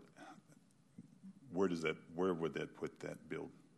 The in lieu fees would go into uh, a fund, um, our housing trust fund, that would then go to fund um, gap finding, financing for affordable housing developments that SHRA would, um, you know, be in control of distributing. Oh, I'm with you. I'm sorry, I, I, wasn't clear on the question that I asked, but I do thank you for that. But just using your answer, so there's this, there's a fund from in lieu fees uh, collected. So uh, just walking out this scenario, if the higher percentage of builders are going with the in lieu fee, or developers are going with the in lieu fee, okay, huge fund for gap financing for those who would build the low to very low income housing. But by your statement, if more are going for the in lieu fee, how many low to very low income housing units are actually going to be built? You can't answer that specifically, but I was just putting that out there. But, but thank you. Again, just wanting to walk uh, this uh, couple of items out. And last question. Um,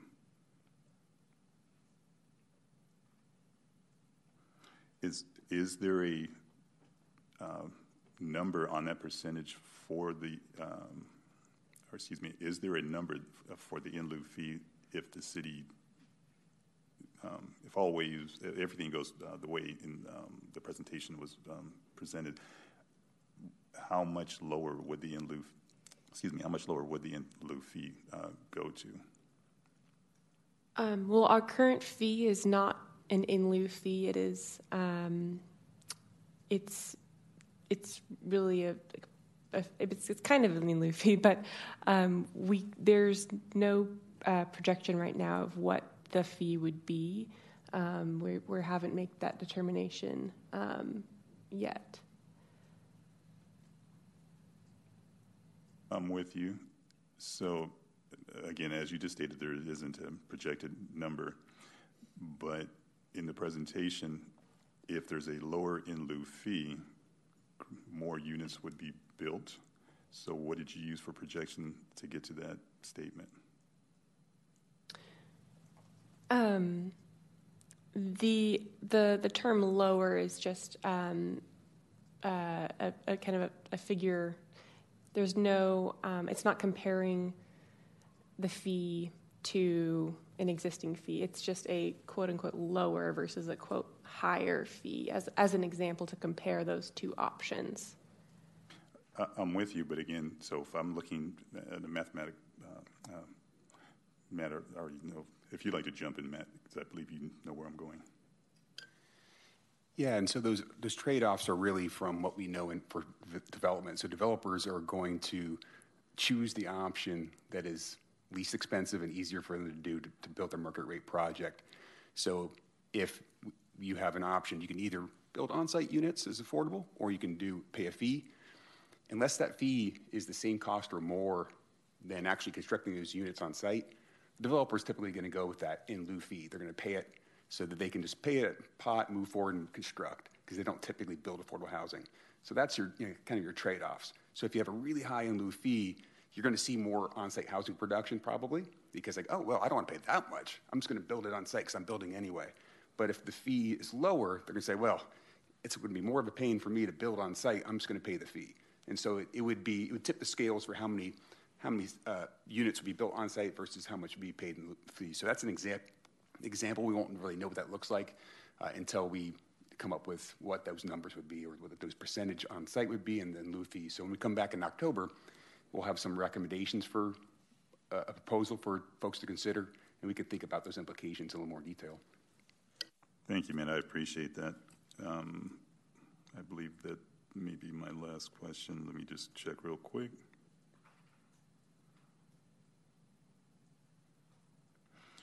That was it. Thank you. Thank you, everyone. Thank you, Chair. Thank you, Commissioner Boyd. Next, we have Commissioner Macias Reed. Thank you, Chair. Um, thank you for the presentation. Um, I will say that I certainly had mentioned this to Matt when I walked in. I, I wish I had more time. Um, this is, again, as Commissioner Chase had stated, and many of us already know, a very complex and multifaceted issue, um, like many of the issues we're dealing with in our city today. Um, and I, I, I, also agree with the comments that Commissioner Chase made, which is there's not, you know, what I'm seeing here is that there's not just one answer to this. Um, just like with homelessness that we're seeing, there's not one answer to, to helping not solve, but you know make this situation better. Um, I do appreciate the analysis, though. This is incredibly helpful. It's a starting point. Um, I I have a question um, out of curiosity that it, I'm not sure that this was obviously not included in in the data analysis, but you know I've heard numbers thrown out there in the past. Oh, it's you know it it takes a subsidy of you know 400 to 600 thousand per affordable housing unit to build. Have we as a city done an analysis? And if we have through the you know, housing. Uh, okay, I see you guys looking at Christina and SHRA, but what is, you know, have we done an analysis to compare, like, what is the cost uh, subsidy needed per affordable housing unit to build versus, like, we have some ideas about what an in lieu fee could be, what other cities and municipalities are charging right now. You know, when we're making this determination, like, is there something that could help us figure out, like, you know, would a developer, you know, would it even be a cost savings to have an in lieu fee versus, you know, building the affordable unit? So, anyways, right, I think right. you know what I'm getting at, but uh, you could kind of yeah. share with. Yeah, Christine Weichert. Um, yes, we do have that information um, as we finance affordable housing projects. I, I will say uh, the the um, current um, situation for affordable housing financing is really in flux and changing a lot right now.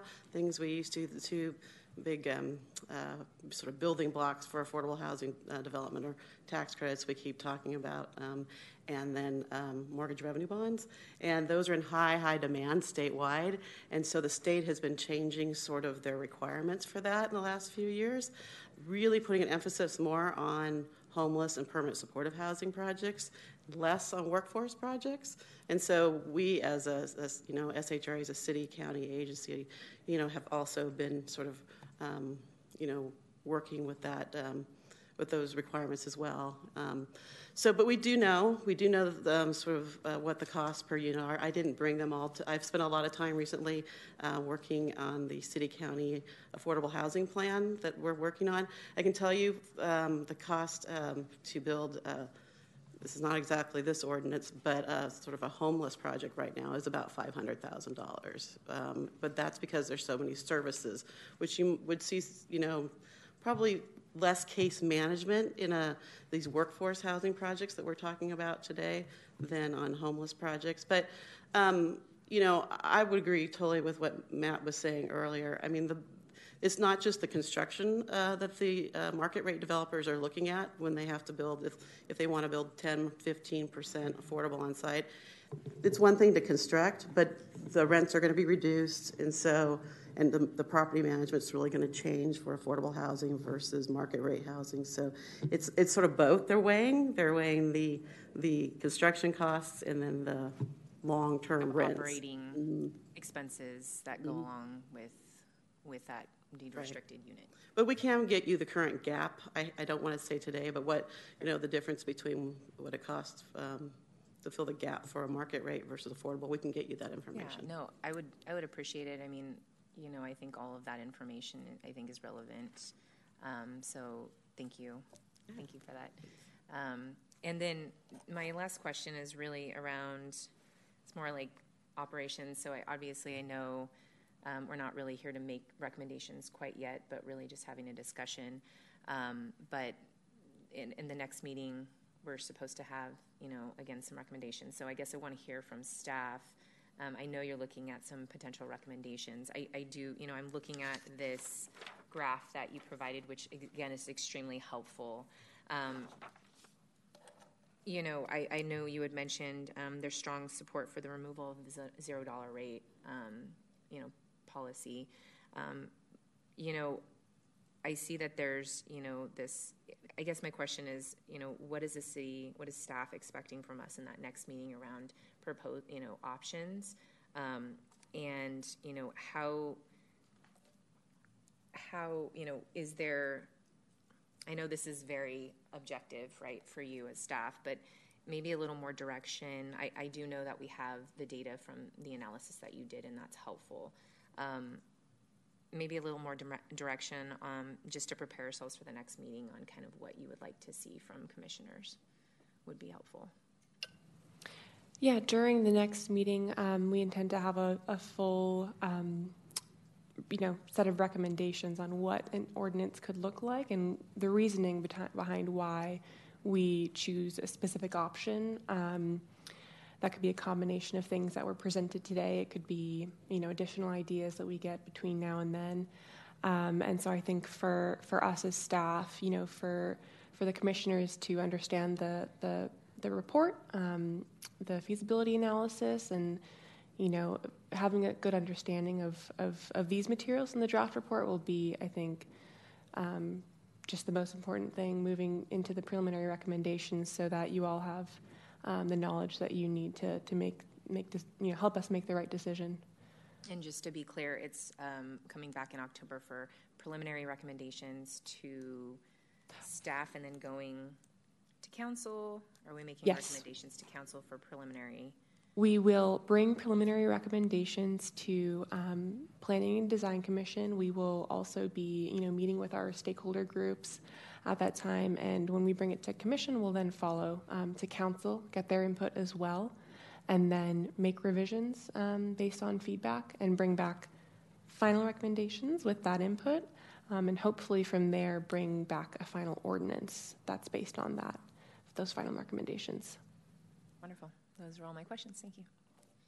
Thank you, Commissioner Macias Reed. Next, we have Commissioner Caden. Thank you, Chair. um, I, I have a, a, lot of general comments uh, on this, so, so bear with me here. Um, I completely agree with the, the six draft policy objectives that, um, that are outlined in the report. I do have some concerns with, with the approach overall and the policy options, um, but before I, I, talk about those, I just wanted to kind of take a step back, um, talk a little bit about the, the current housing climate. It's, you know, we got a lot of information on this today, but um, it seems like there's some good news, but there's, you know, it's looking a little bit precarious in terms of what the current climate is. Um, you know, we've we've heard a lot about how the city and the region has had a lot of success in recent years on housing production. Um, in terms of units actually completed, it seems like we've been on this steady increase since 2015. A lot of that multifamily, as you noted in your presentation, a lot of that dense multifamily downtown. Um, regionally, we're, we're at a 20 year high for apartments under construction. Um, and the result of that is that starting in June of this year, uh, the region saw the first average rent decline since 2010. So a ton of multifamily units coming online over the course of five years, just now starting to see uh, rents starting to come down. Um, we do have an amazing nonprofit affordable developer community. A lot of hard work from, from city staff, of course, has seen, um, I think, incredible progress on the production of affordable units in the city of Sacramento. Um, we heard in the annual progress report item a few months ago from Greta that this this year were 56% of permits um, in 2022 are affordable units, over 1,200 units.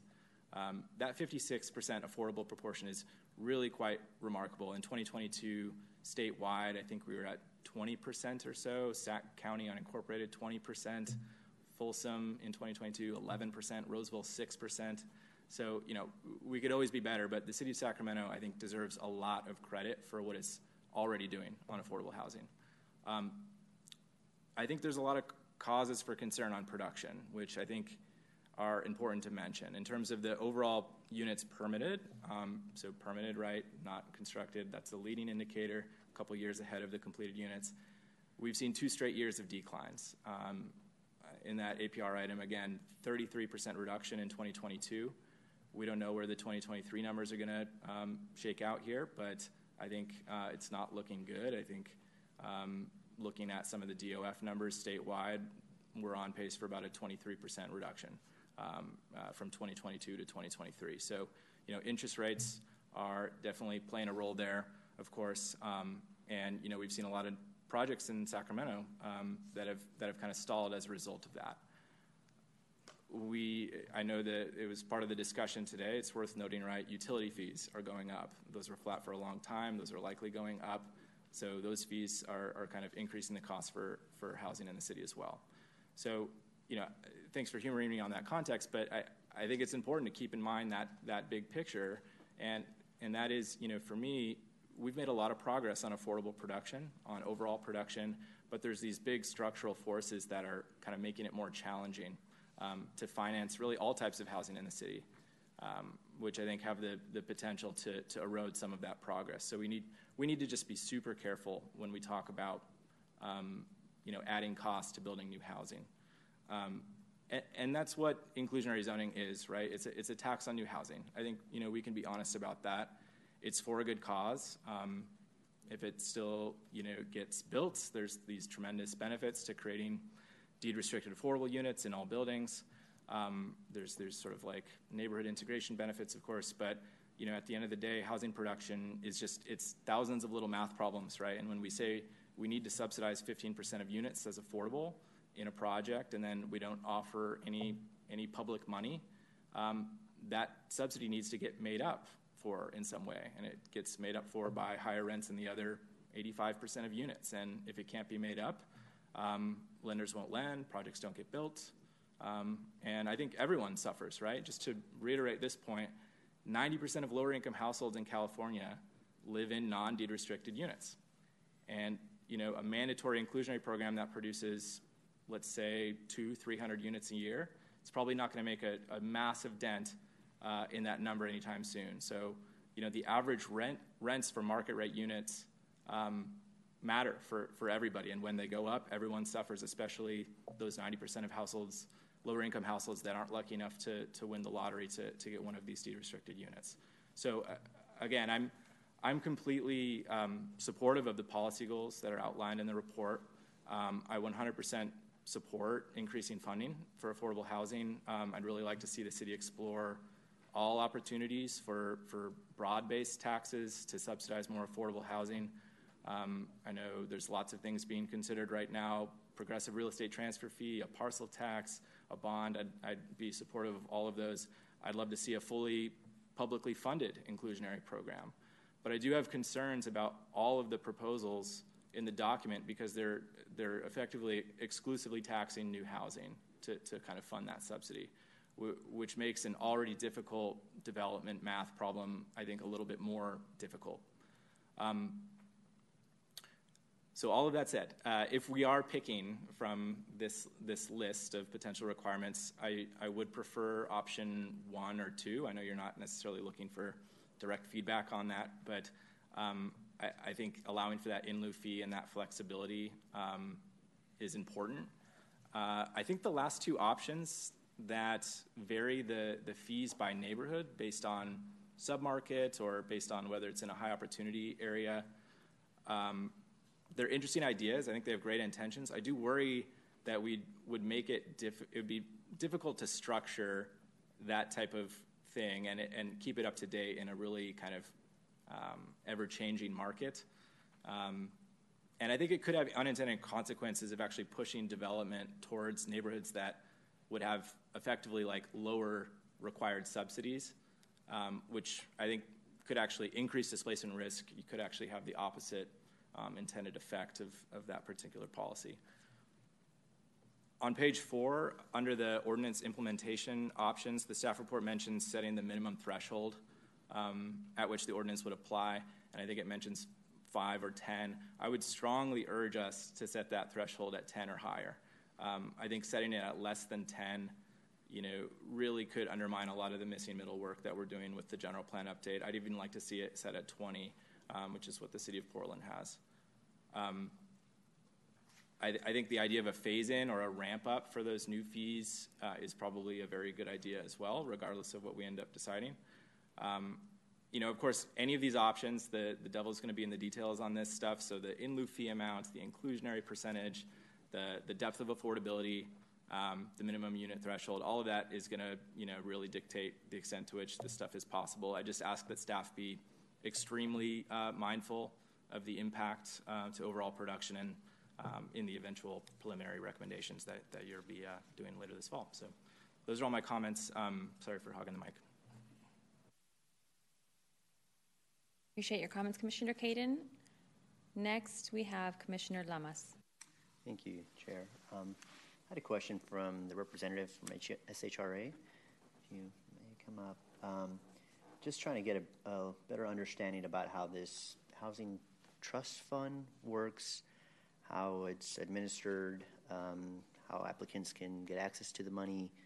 Are there, um, you know, max awards? Are there income thresholds that you provide, you know, for uh, AMI levels? you know, what's the lowest, what's the highest you go, um, and what does the compliance piece look like for, I don't know if it's specifically for multifamily or does some of that some of that money go towards single family too? Like, and I know it's it's pretty complex, but if you can just kind of summarize summarize it a little bit, um, just to provide a little bit of context, that'd be helpful. Sure. Um, so um, we also provide a report uh, every year uh, to the City Council, which we can also make um, available to the Planning Commission if they'd like it. It's a report on the, house, the Housing Trust Fund ordinance the city has and the Mixed Income Housing Ordinance every year and what the funds are being used for.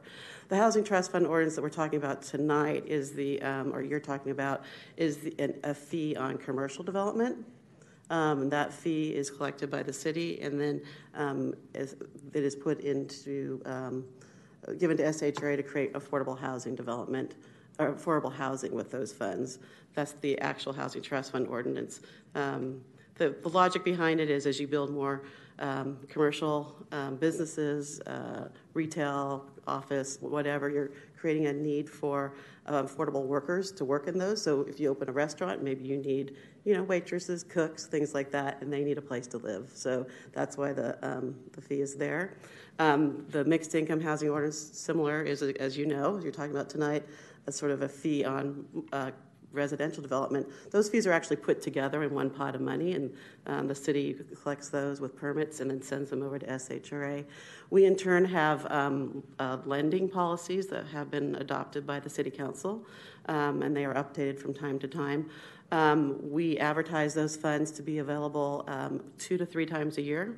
Um, it is an application process.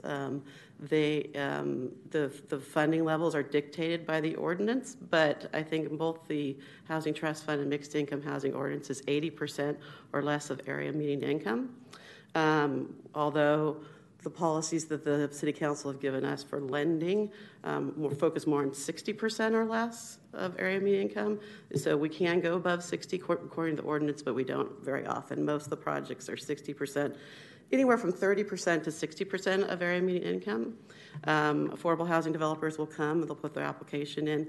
They are ranked according to the, the um, priority. And then um, if, a, if a project is selected for financing, usually it is leveraging all those um, funding sources that we talked about earlier from the state, HCD, um, tax credits. Those projects are brought before City Council for approval um, and the Sacramento Housing Redevelopment Commission, which Commissioner Boyd was member of for many years. Um, then uh, we make their their structures loans. They are loans to the affordable housing developer. They're usually 40-year um, loans, um, and then um, the the units are regulated. Um, the ordinance we're talking about tonight, the units are regulated deed restricted for 30 years. So SHRA's will, is responsible for making sure we go out um, the developments annually, making sure that the uh, appropriate rents are being charged, um, that people are not being overcharged, um, uh, the right you know family size is in the correct unit. Um, we also do a physical inspection of those units to making sure the developer and the property manager are maintaining those. So we do that for 30 years. And if they're not um, meeting their um, requirements for like income qualifications, we have the legal ability to take action to you know, change property management companies or things like that. And we do that all on behalf of the city. Perfect. Thank you for that. Um, so I have a follow-up question. Um, you said there was uh, mixed funds into this one pot. Um, is that kind of broken out as part of the um, analysis on behalf of the mixed income housing owners? We track them separately, so we know from the city which which fees are coming from residential development, which fees are coming from commercial development. While they put in one pot, we we we um, track them and report out on them separately. So when Greta's presentation, she was talking about the mixed income um, funds. Okay, perfect. Thank you for that. Appreciate it.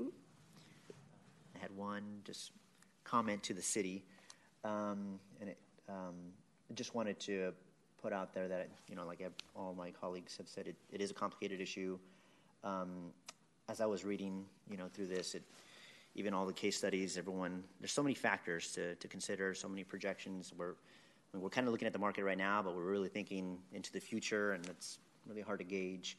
Um, and I know the city, like my uh, Commissioner Caden said, has done a lot to try to encourage uh, further development. And so I think one thing that could be helpful uh, um, in the next report is to include some of those efforts, um, like the city of Sacramento being the first jurisdiction to get the pro housing designation, and you know things that are related but not directly tied to this mixed income housing ordinance that are um, trying to help um, balance this consideration. Um, I think that'll be helpful um, as we, we look to make a decision on how to move forward or, or support or recommendation.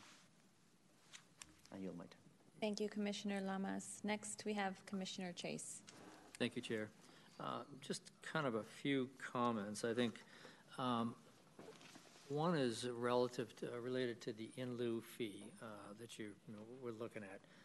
Is there? I've had many developers as clients over the decades, and uh, a lot of them are really good people, but they are sensitive to the dollar. They have to look at returns, is there a point at which, or is there a way to determine at what point how high the in lieu fee could go before these developers begin to look at other jurisdictions uh, in the region uh, to do a project?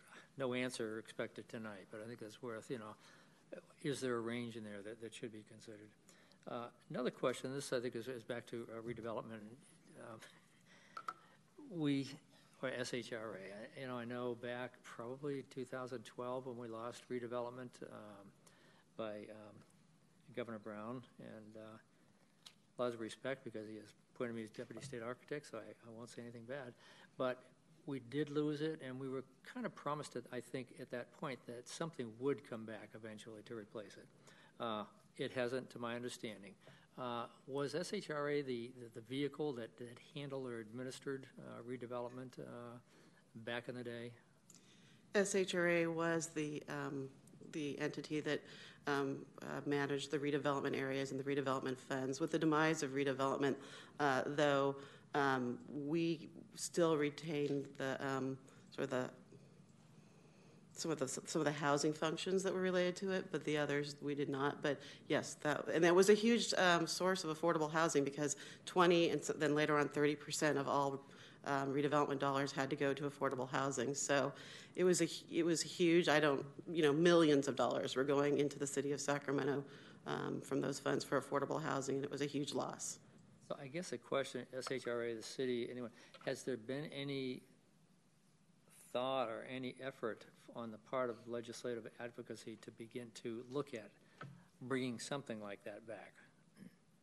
Yes, actually, I mentioned um, the City County Affordable Housing Plan that we're working on bringing back um, in uh, October, and that is, will be one of the recommendations that we're make we're uh, going to make that some more effort be um, put to sort of redevelopment 2.0 possibly. Yeah. That's good to hear. Thank you. Um, and I think my final comment, it's, it's, it's, a comment, there's no answer to this one either. Um, the issue of you know, developers, we've got this separation of market rate developers and affordable developers, and they are different entities. They, have, they play by different rules and different funding mechanisms.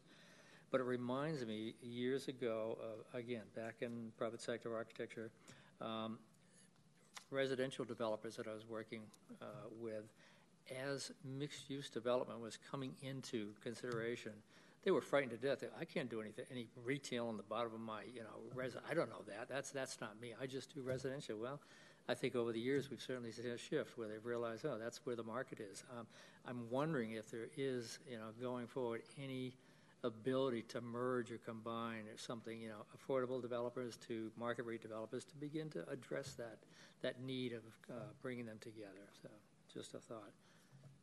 But thank you for your for your input and your work. I yield, Chair. Thank you. Thank you, Commissioner Chase. We have a few more comments from commissioners here. Um, we're going to take a break after this, um, but really appreciate the dialogue here um, tonight on this important issue. Next, we'll go to Commissioner Buckley. Thank you, Chair. Um, I will be brief to get us to our break. Um, I would just say that you know this conversation feels very familiar.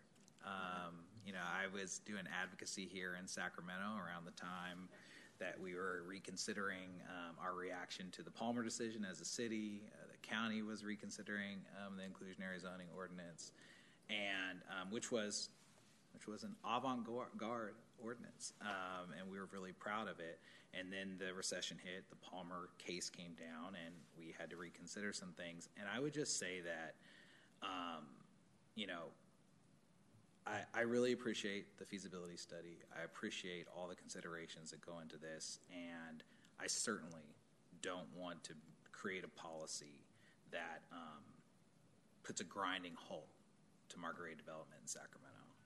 But but that said, I mean, staff has done a good job of laying out some values um, that should guide our decision here, and some of these proposals line up with those values better than others. And while we're considering things like the feasibility study, I think it's really important for us to consider the values that got us to this decision making point. And too often, the feasibility study just rules.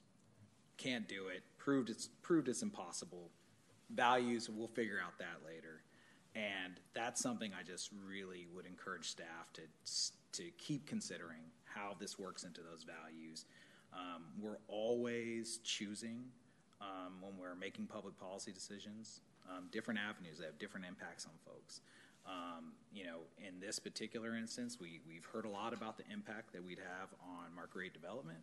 Um, but the goal of inclusionary, as Commissioner Chase lifted up, is to make sure that as communities grow, as development happens, um, as as development happens in places where there might be displacement. I'd argue that one of these does, doesn't have that ha- doesn't have the hashtag next to displacement actually would be anti-displacement.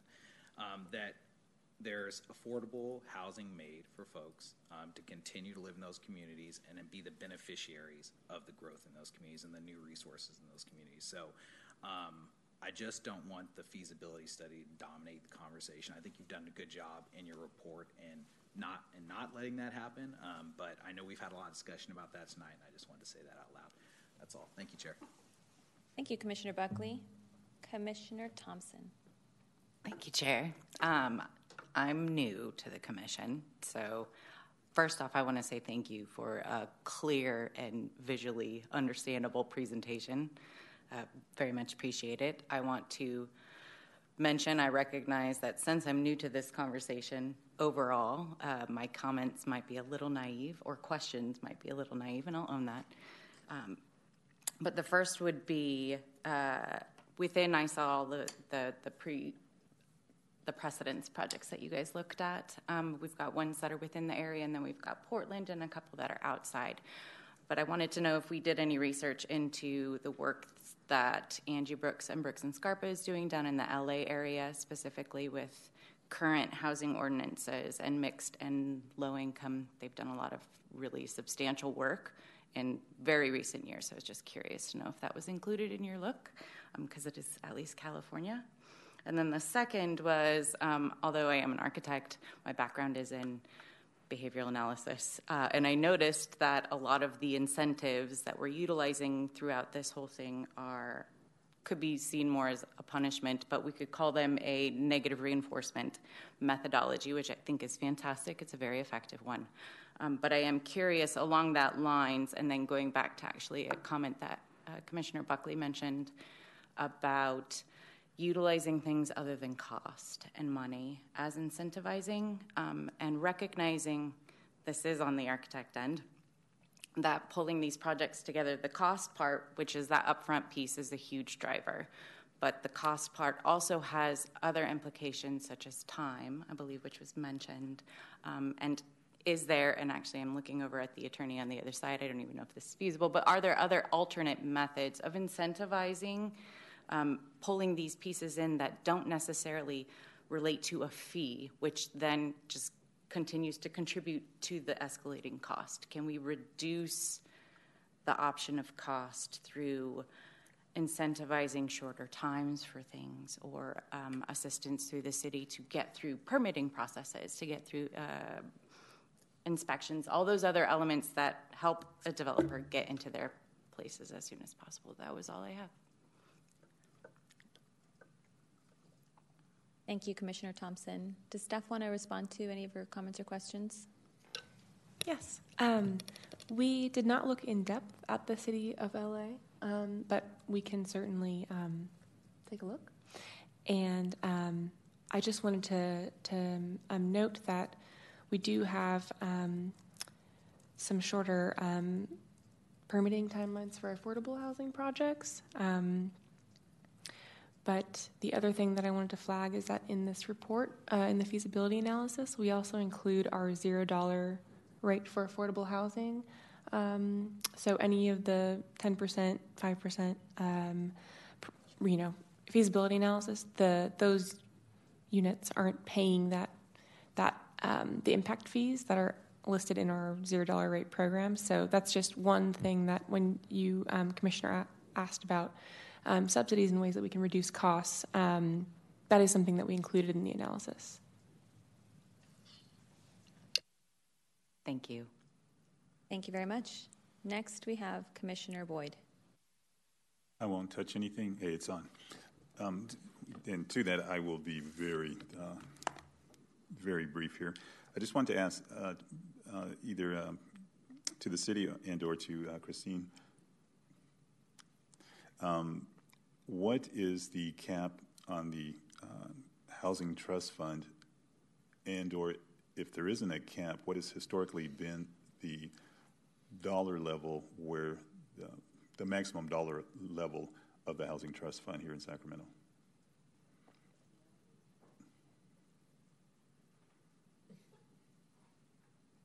So the housing trust, so the housing trust fund or the mixed income housing ordinance, or, or both? Because there are two different ordinances.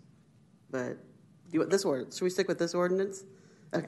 Um, this ordinance really varies on. Um, um, it's not. This ordinance hasn't been.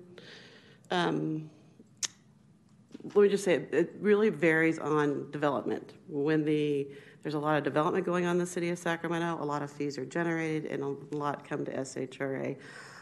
I, this off the top of my head, I think last year we only received, it was less than a million dollars. Um, but I think the highest we've received in a, in a good year, and when there's lots of developments going, going on, up to $3 million. So that's sort of the range of what we're talking about for this ordinance every year. Uh, if you um, hold for just a second, I appreciate that. Unless I have it wrong, um, the City of Sacramento's Housing Trust Fund um, to which SHRA pulls from. Again, correct me if I'm wrong, but as I understand it, is a $10 million cap, and from that um, $10 million, other city functions have pulled from it, and it was just what it might time frame me be off last year, the year before, where the city put back that those matter of fact, um, was that two years ago?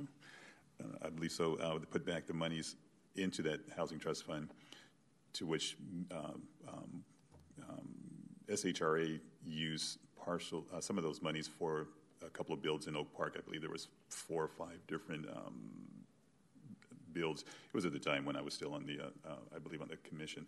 But Mike, so kind of twisted you a little bit. So I think I, if I'm following you, Commissioner, yes. So the city has been very, um, the city council has made a lot of other dollars besides this ordinance that we're talking about available for affordable housing in the last few years. Um, and I think what you're thinking of is they put, um, I believe it was $10 million into uh, the address is 4995 Stockton Boulevard. It's a Mercy Housing Development, and they just changed the name, and I can't remember what it is. But uh, yes, $10 million. The city did that. It was a Measure U general funds were used, although the generic name is Housing Trust Fund, too. Yeah, so that was one of so there's, so there, this ordinance funds quite a bit of our, you know, affordable housing um, dollars that are available, but there are sometimes other funds like that that come to us from the city. Thank you. Thank you. Thank you, Chair. Thank you very much. I don't see any other hands raised by my fellow commissioners. Um, Greta, Matt, David, Christina, thank you so much for all the work you've done here today. This is a very big and complex issue. I echo a lot of the comments that my fellow commissioners have made and appreciate the ideas that were brought forward here today. I think there are still a lot of questions um, that need to be answered. Uh, the commission here developing an ordinance is going to have a lot of impacts in the future. And um, as was mentioned, and I agree, um, our uh, policy objectives and goals I agree with and are very, very important. And I'm glad that that's sort of our um, our, our, North Star here today. Um, I do want to encourage the representatives from the building industry and the downtown partnership, um, if they haven't already, by September 8th, um, if the comments are due, if that's correct, and for members of the public to please also weigh in by going to the website of City of Sacramento and also submitting public comments there. Um, again, uh, for me, I think um, given all the all, all, the discussion here, um, it is going to be important to maintain some flexibility and some op- optionality. Um, we do have a good challenge ahead ahead of us here. Um, with that, I, this item does not require a vote. Um, it's re- comments have been received and filed. I appreciate um, staff um, and everyone's time here this evening. Um, so with that, we are going to take a short break. We'll take a 10-minute break and come back at 7:45 p.m. this evening. Thank you very much.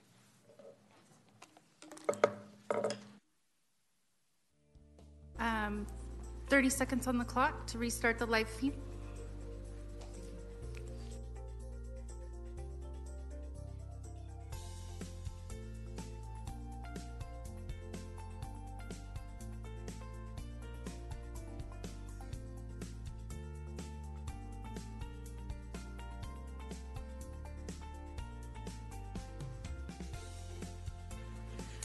Chair, we're ready to continue when you are.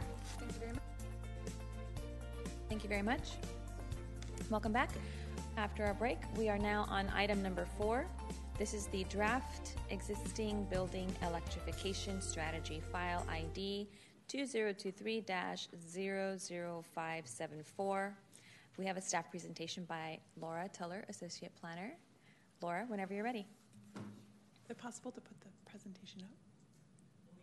We're gonna, Okay, sure. We're going to hold for just one moment while we work out some IT issues.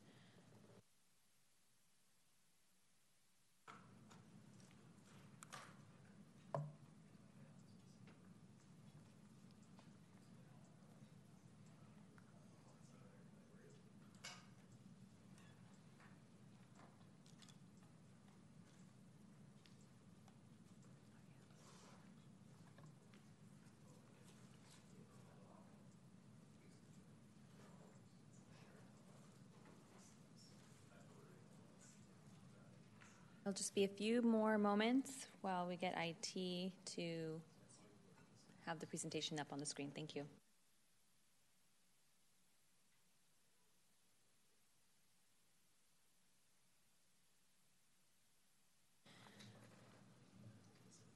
So while we're waiting for IT, just a reminder for commissioners that we have a curfew at 9:30 p.m. If we want to go past 9:30 p.m., we need to make a motion and have a unanimous decision to approve to continue to a, di- a time certain this evening.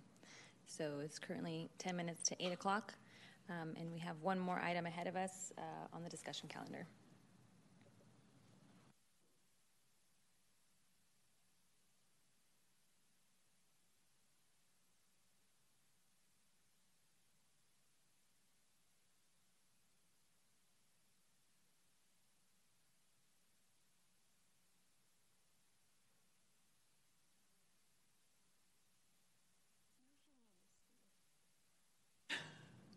Right, now we're live and running. Thank you so much to IT staff. Laura, whenever you're ready.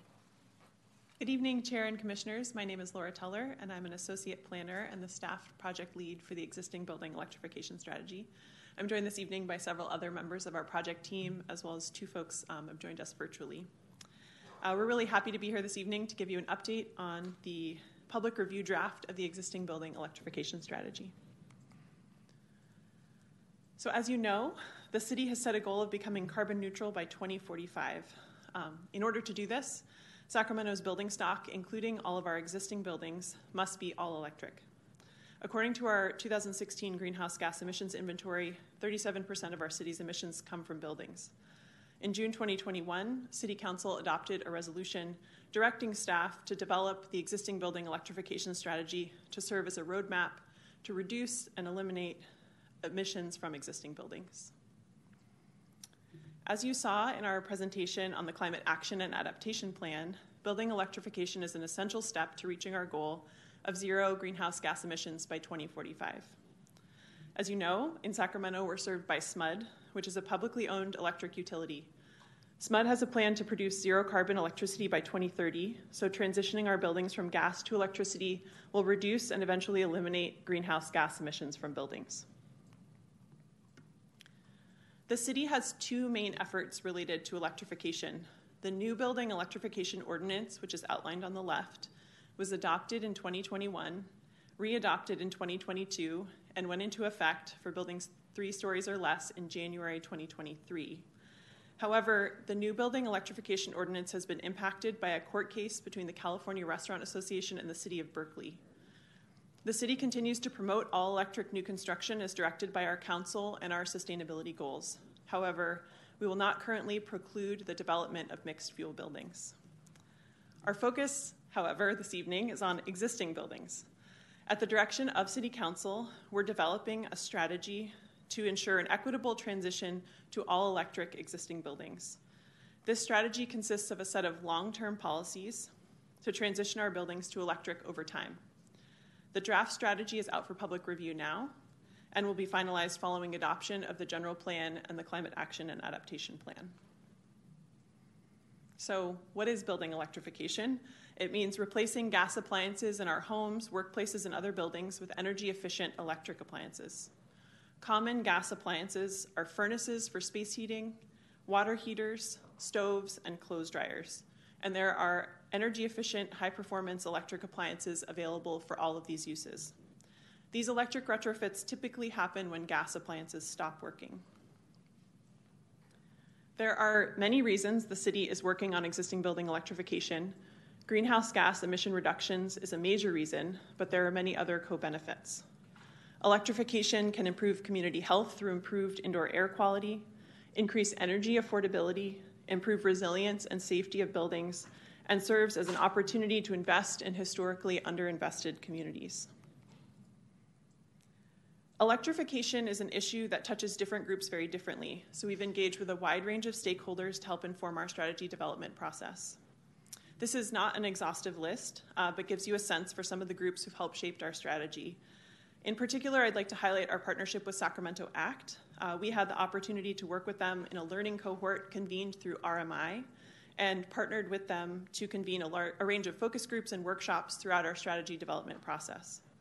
We also met with housing advocates, environmental justice and climate advocates, um, in particular 350 Sacramento, restaurant stakeholders, neighborhood associations, PBIDs and chambers of commerce, the Sacramento Inclusive Economic Development Collaborative, the Sacramento Association of Realtors, labor unions, as well as other jurisdictions pursuing electrification policies from whom we've learned a lot. We kicked off this project in February 2022, and we spent our first phase of outreach introducing the concept of electrification and working to hone a set of equity criteria that we're using to guide our strategy. I'll get into those more in a moment, um, but I wanted to review some of what we heard from our community members. A few highlights here. Uh, we heard from folks that they really wanted to see a tailored approach for residential and commercial buildings. They pose different challenges and they need to be treated differently. This is reflected in our strategy, which is divided by building type.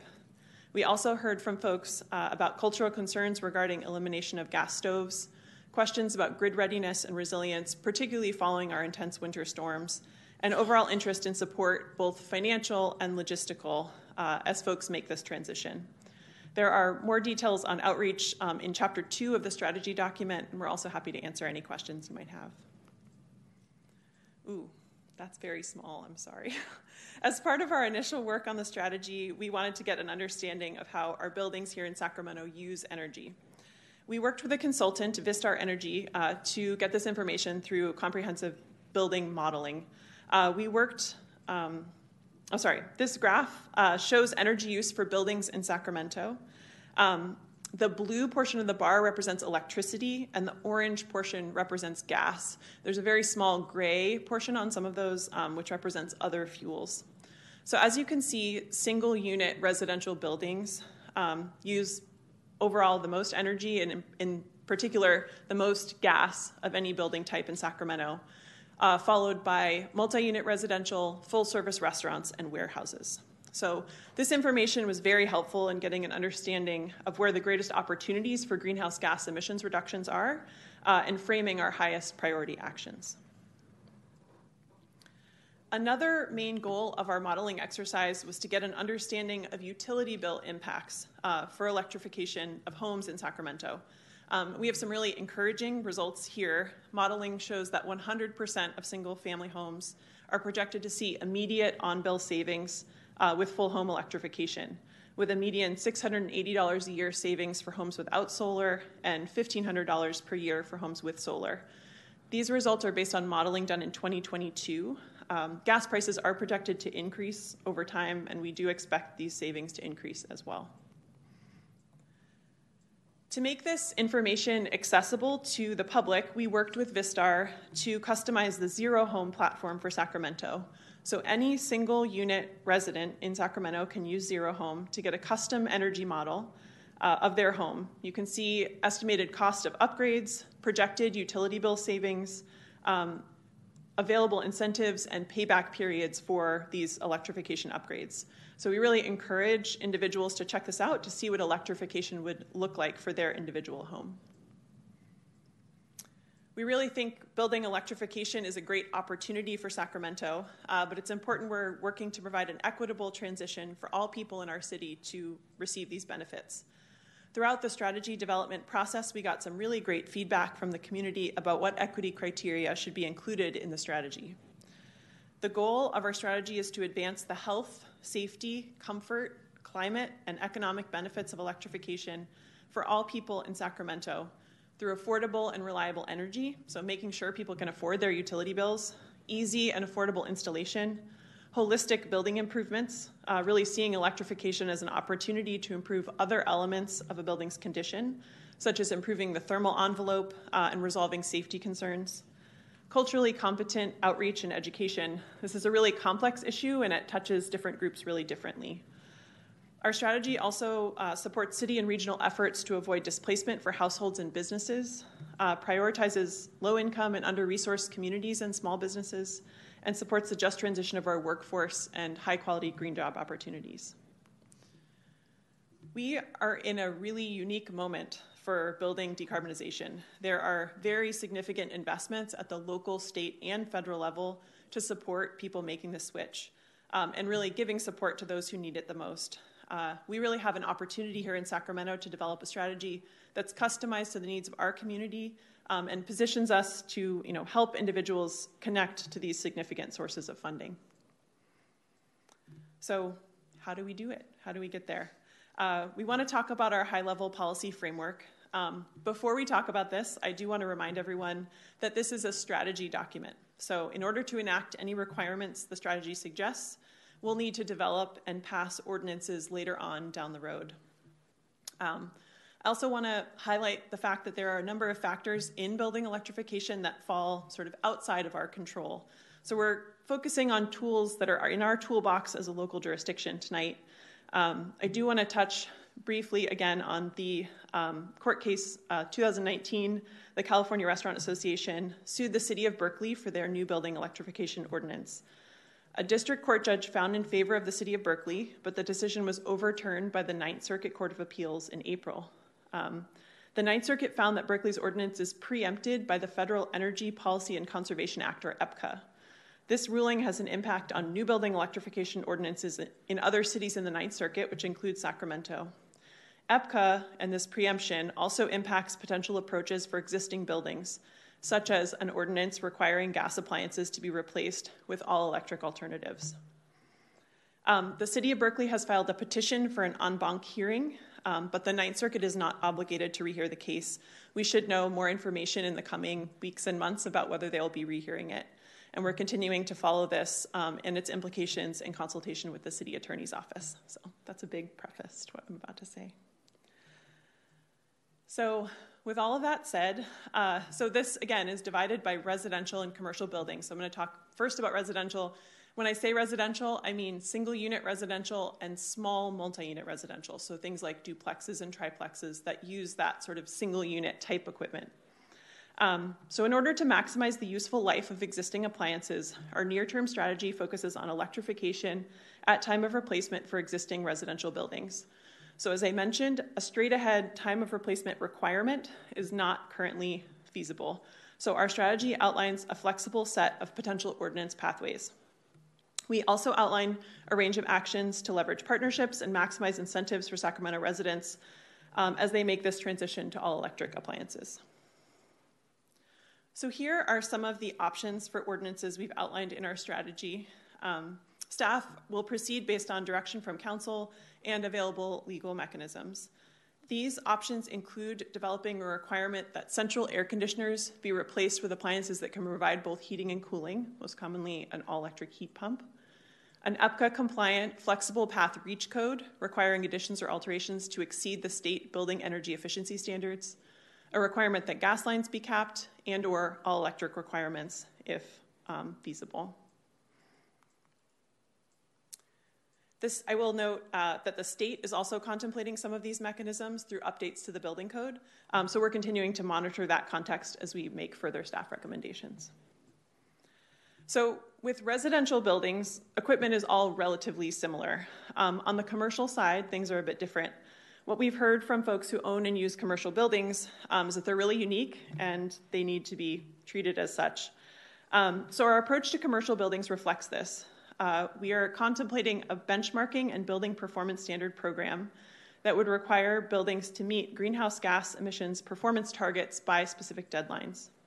This process would start with energy benchmarking, which is data collection and reporting on how buildings use energy. All of this would also start with the largest buildings in the city. Um, over time, the allowed emissions would decrease with the goal of reaching zero by 2045.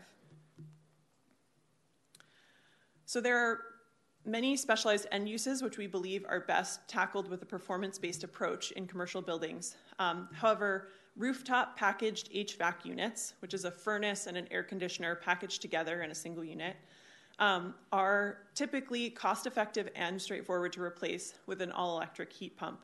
Therefore, we're contemplating either recommending or requiring uh, this replacement at time of replacement, um, time of air conditioner replacement, excuse me.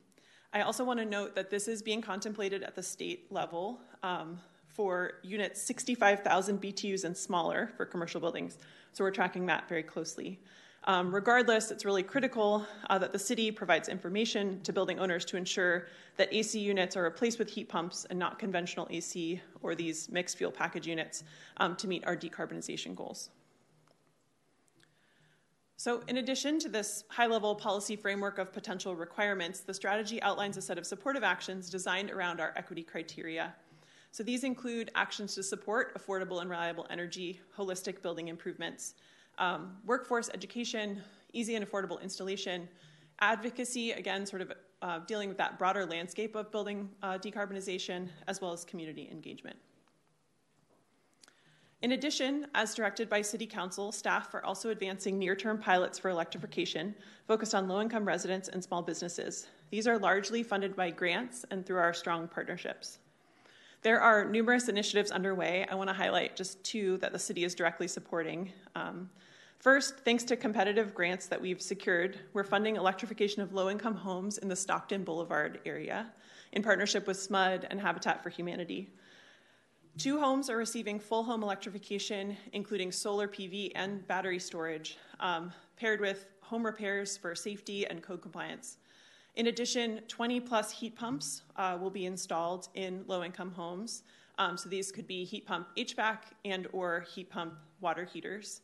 Um, and these are critically being paired with our home rehabilitation investments um, to ensure improvement in housing quality um, and, and that residents really reap the benefits of electrification through increased efficiency. Um, these investments are also advancing the stability of existing neighborhoods, demonstrating our commitment to equitable electrification. Um, second, I want to highlight uh, an investment um, of electrification of small businesses in a forthcoming grant program. A million dollars of the city's ARPA funding um, is being dedicated to a grant for small businesses on Northgate Boulevard. Um, this will support an array of electrification, um, retrofit improvements, and also uh, supporting businesses with COVID 19 recovery. This work is being delivered in partnership with SMUD and their business programming, as well as the Northgate Hispanic Chamber of Commerce. In addition, there are other neighborhood electrification pilots recently completed or underway, including a residential electrification work in the Gardenland neighborhood through an initiative led by SMUD, local residents, and local CBOs, and a forthcoming residential electrification project in the Meadowview neighborhood with federal funding. I want to touch very briefly on staffing resources required for implementation of our strategy. The Community Development Department, the Office of Climate Action and Sustainability, and SMUD are all key partners in implementation. Um, ordinance development and initial supporting actions can be completed using existing staff resources. However, our outreach suggests the need for additional support, particularly for our more vulnerable communities, to make this switch, which would require additional staffing. Benchmarking and building performance standards would also require additional staff. Our estimate, estimate based on conversations with other jurisdictions and the estimate of you know, the number of covered buildings that we would have in such a program um, is that we would need three to seven additional staff to fully implement a building performance standards program. So, to close, I just want to cover our next steps. As I mentioned, our public review draft is, as you know, out now uh, for a three month public review. Um, so, like for the CAP and the general plan, we're using an online platform, um, to collect public input. So, folks can comment directly on the document itself um, and they can see what other people are saying. Uh, individuals are also welcome to email us with comments at electrification at cityofsacramento.org. Um, and we anticipate bringing the strategy to City Council following adoption of the general plan and the climate action plan in 2024. Um, in the meantime, we'll be doing ongoing outreach in coordination with community members and other partners. So this concludes my presentation. I'm happy to take any questions you might have. Um, again, I'm joined uh, by our project team here in person, and we also have Steve Johns from SMUD and Ryan Gardner from our consultant team uh, joining us online. Thank you. Thank you very much, Laura. We are going to open up the public comment period um, to receive some public comments. Checking online. We did have, we have two public comments that came in today between 7 a.m. and 4:48 p.m. this afternoon. One that was neutral, one that's in support. Um, so now we'll go on to our public commenters in the room. Um, clerk, are there any folks in the room who want to speak on this issue? Thank you, Chair. I have no speakers with their hands raised and no speaker slips on this item. Thank you very much. We will now close a public comment period and uh, bring the discussion back to the dais. Commissioners, any questions, comments, or further discussion here today on this item? We'll first go to Commissioner Macias Reed. Carrie. Um, thank you, Chair. So um, good to see everyone here, uh, familiar faces and some new faces. Um, again, great work. Uh, I was on the commission when we uh, passed the uh, uh, new home electrification ordinance. So we obviously, some of us that are sitting on the, uh, the dais here have went through that process. Um, I there's so much to say. I will try to take not take up too much time. Um, obviously, I do know that you guys embarked on this, and it was supposed to be an 18 month outreach program and a process. And I appreciate all of the stakeholders that you've engaged. I wear many hats in the community, um, including sitting on the Habitat Board and having a construction company and working for a PBID. And so this is so relevant to everything that I do, and we could talk about it all night. But I will not do that. Um, but some of the things that I, I, wanted to talk about is obviously I've been very supportive of, of electrification and meeting our climate goals. Um, it's critical, it's important, um, and SMUD has some very, um, you know, 2030 uh, very uh, robust goals. So, um, with that, I did want to mention a few things, and, and I, I, work with SMUD. I actually just, you know, we work with them often. I appreciate the SMUD Shine grants that are available to community members and PBIDs to help businesses with, elect, you know, with um, electrification improvements. So I'm glad to see that there are more programs happening. We want to continue to see that investment from SMUD help. Um, I know, you know, in the Franklin district, our PBID has um, helped a lot, over 16 businesses in the last year um, do energy efficiency upgrades, including um, exterior and interior lighting. Um, so again, you know, you know, when we were talking earlier about housing and construction costs and everything's so expensive, um, you know, I have a construction company and we can't just blame contractors. We need to discuss, you know, when we create ordinances, um, and, and I, I, will talk to not, not maybe not everybody knows about Title 24. It's our state energy code. You were talking about energy updates. Codes change every three years. Um, so as a contractor, you have to keep up with those ever-changing codes. And sometimes with those code updates, with just in this last year with Title 24 upgrades, we had some substantial changes that were, you know, meant to address our climate goals for new, you know, to, to build new. Um, you know, I'm thinking really um, in terms of how we build the structures of our homes to keep, you know, keep the energy and the heat in. Um, and and keep less of it from going out, right? So you know those things cost more money. Um, all everything that and, and again, I, I'm supportive of our goals, and and I think the the upside to this is that we need to continue to yes, all of this is going to cost more money. Um, a contractor can't take that cost on. So the, the homeowner has to pay for that. So um, obviously, these incentive programs, these grant programs that we have, are going to be critical. They are going to be necessary to this work. We can't do it without that. Um, so, um, you know, talking about panel upgrades, that is a very expensive cost.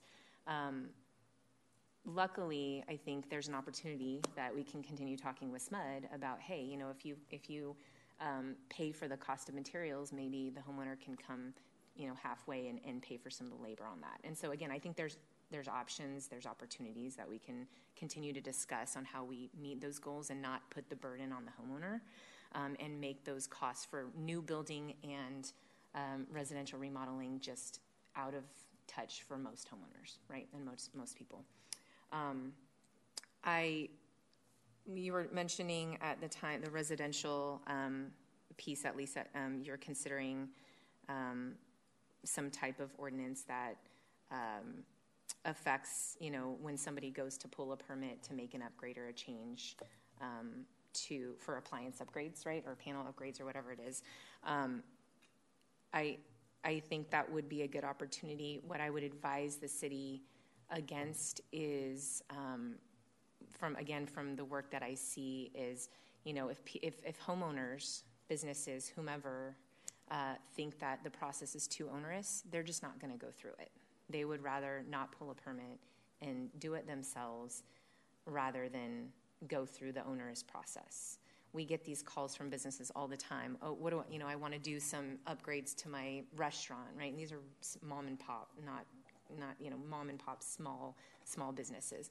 And when we you know try to hand hold them through that process, well, you go to the community development department, and you start here, and you do you know it's they'll walk away. So I think it's just to be mindful of that um, as you're going through as we're going through considerations on uh, how how do we trigger um, you know the need um, and uh, I also want to go back to the staff needs um, again as we enforce these ordinances here at, at commission and at council uh, we need to understand there's just going to be staff needs. And, and what i'm experiencing already with, with building department um, is that there's just not enough staff and projects are you know to no fault of anyone really. It's just there's just not enough staff and projects are getting pushed back. And that's everybody's bottom line right? So um, just be uh, of course it's it's mindful of, of the work that we do every day and the decisions that we make um, it, but really i think for us, I, I, you know, obviously, I hope that you continue to engage all the stakeholders that you are now. Um, again, from a SMUD perspective, I think it's critical that we offer those incentives. Um, I, I, just invited Jennifer Venema and maybe the, the, your team. Will, we will be having a workshop with business owners and property owners and SMUD to talk about what's coming down the pipeline uh, with electrification and how to get in front of it um, and what, what opportunities SMUD has to support that work. Um, and I think we just need to continue to, again, work with our PBIDs and work with our communities and our non, um, neighborhood associations to have those conversations and, and do that work. Um, and then lastly, um, I just wanted to give you um, just a side note. We had acquired through a SMUD Shine grant um, some money to purchase some all electric, some food trailers to help our small businesses that go through our entrepreneurship training program in Spanish um, to help them basically grow their business and go from you know maybe an informal home business or a pop-up business to a food truck right and then that next step would be to get them eventually to a brick and mortar location well we did we're able to the caveat of course smud's SMUD's financing it, so they wanted all electric um, trailers. Um, that was new to us. It was new to the city when we went through the county um, health department and building review. It was a very new process, right? We ran into a few hiccups, but we got through it. Um, we, we just held a ribbon cutting for um, a business um, in our district. Uh, it's a brewery that is now using one of those electric food trailers, and they're, what they're dealing with now is they had to create a separate panel for that trailer, um, and 135 watt amp was not enough. And so now what's happening is when it's very hot outside, they're having to shut down their entire food operation.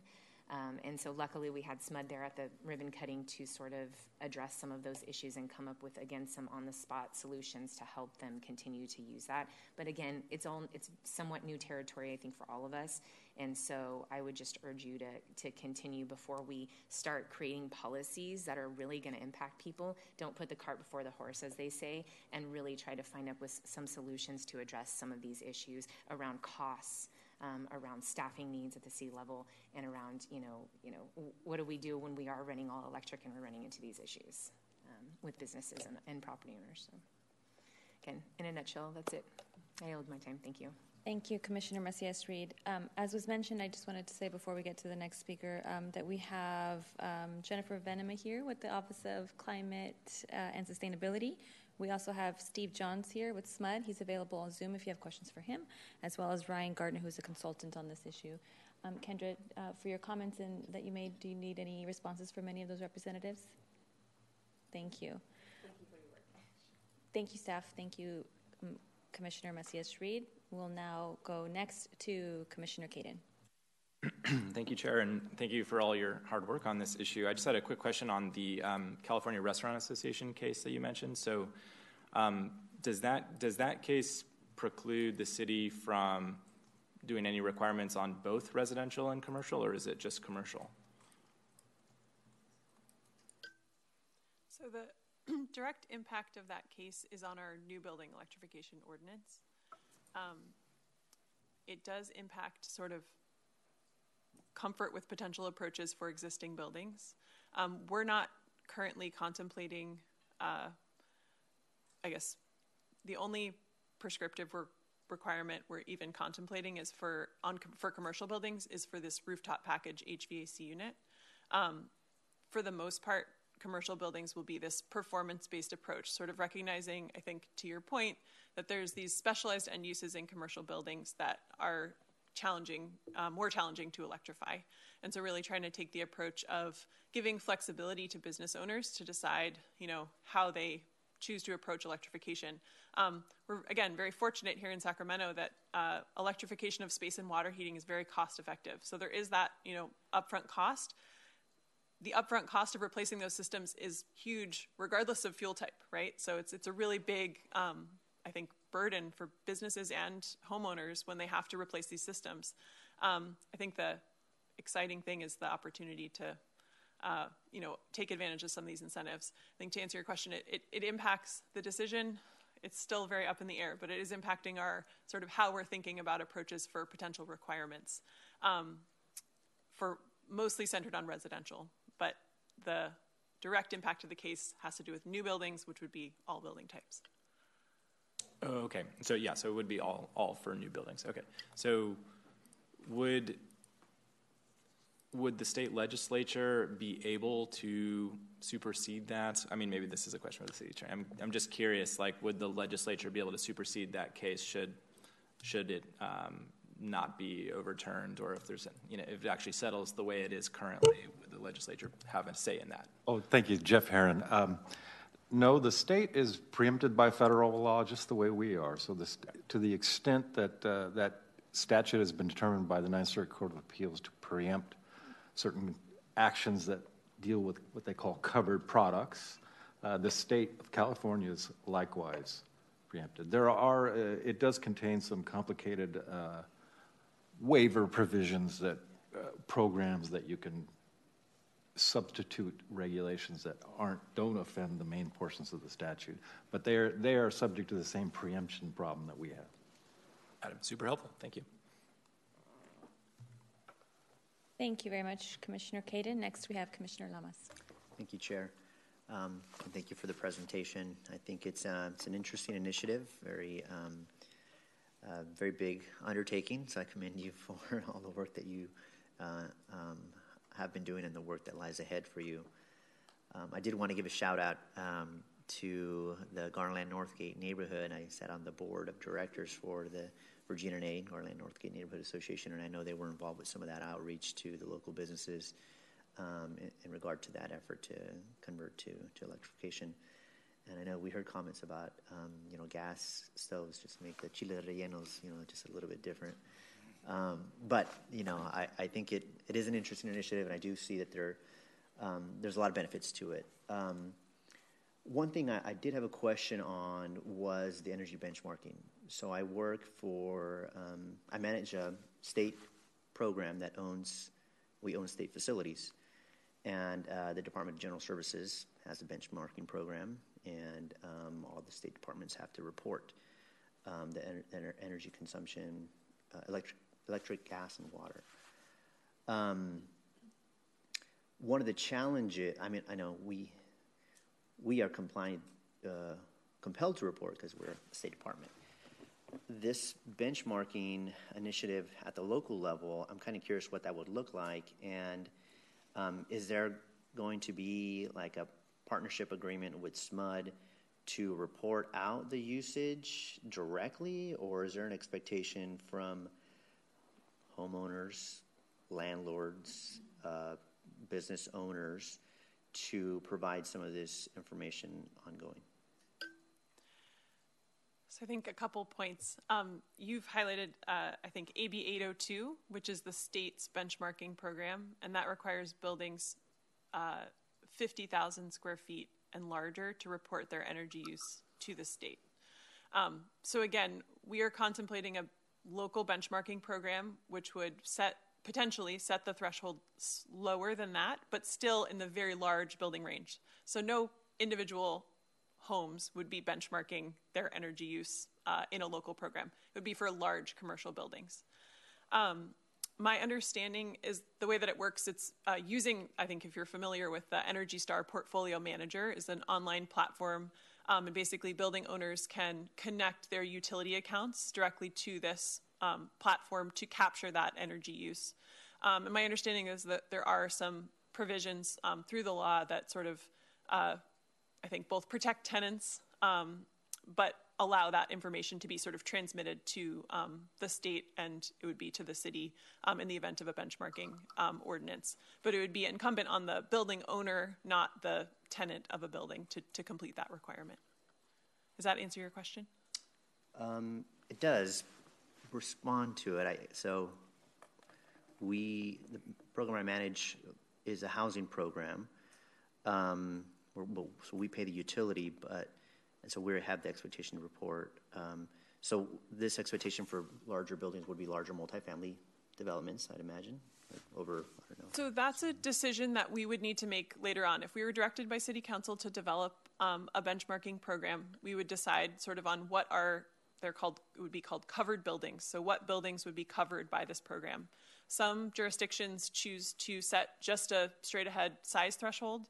Some choose to exempt certain types of buildings. So, for example, I think there's other jurisdictions that exempt industrial buildings or exempt affordable housing or things like that. Um, so, that would be a process that if we were directed to move forward with a program like this, we would develop a more detailed framework for sort of what exactly what types of buildings would be covered under an, an energy benchmarking program. So, the strategy stays a little bit higher level than that. It doesn't doesn't call those things out specifically, and that would be something we would sort of work out the details with with community engagement um, following uh, if we receive that direction from council. Okay, perfect, and thank you for that clarification. I think um, that makes a lot of sense. Um, I would just recommend that if it were get to get to that point, um, that there be consideration for. Um, I'm just thinking from the housing side, um, and it sounds like we have SMUD on, on the line. I know um, through the ESPM, Energy Star Portfolio Management System, um, some some of the service providers can provide like aggregate data reporting, and so there's a way for them to provide that so that it minimizes the impact to the business owners to have to report out and require increased staffing and stuff like that. I think that'd be important to consider. And thank you for that. I yield my time. Thank you, Commissioner Lamas. Commissioner Chase.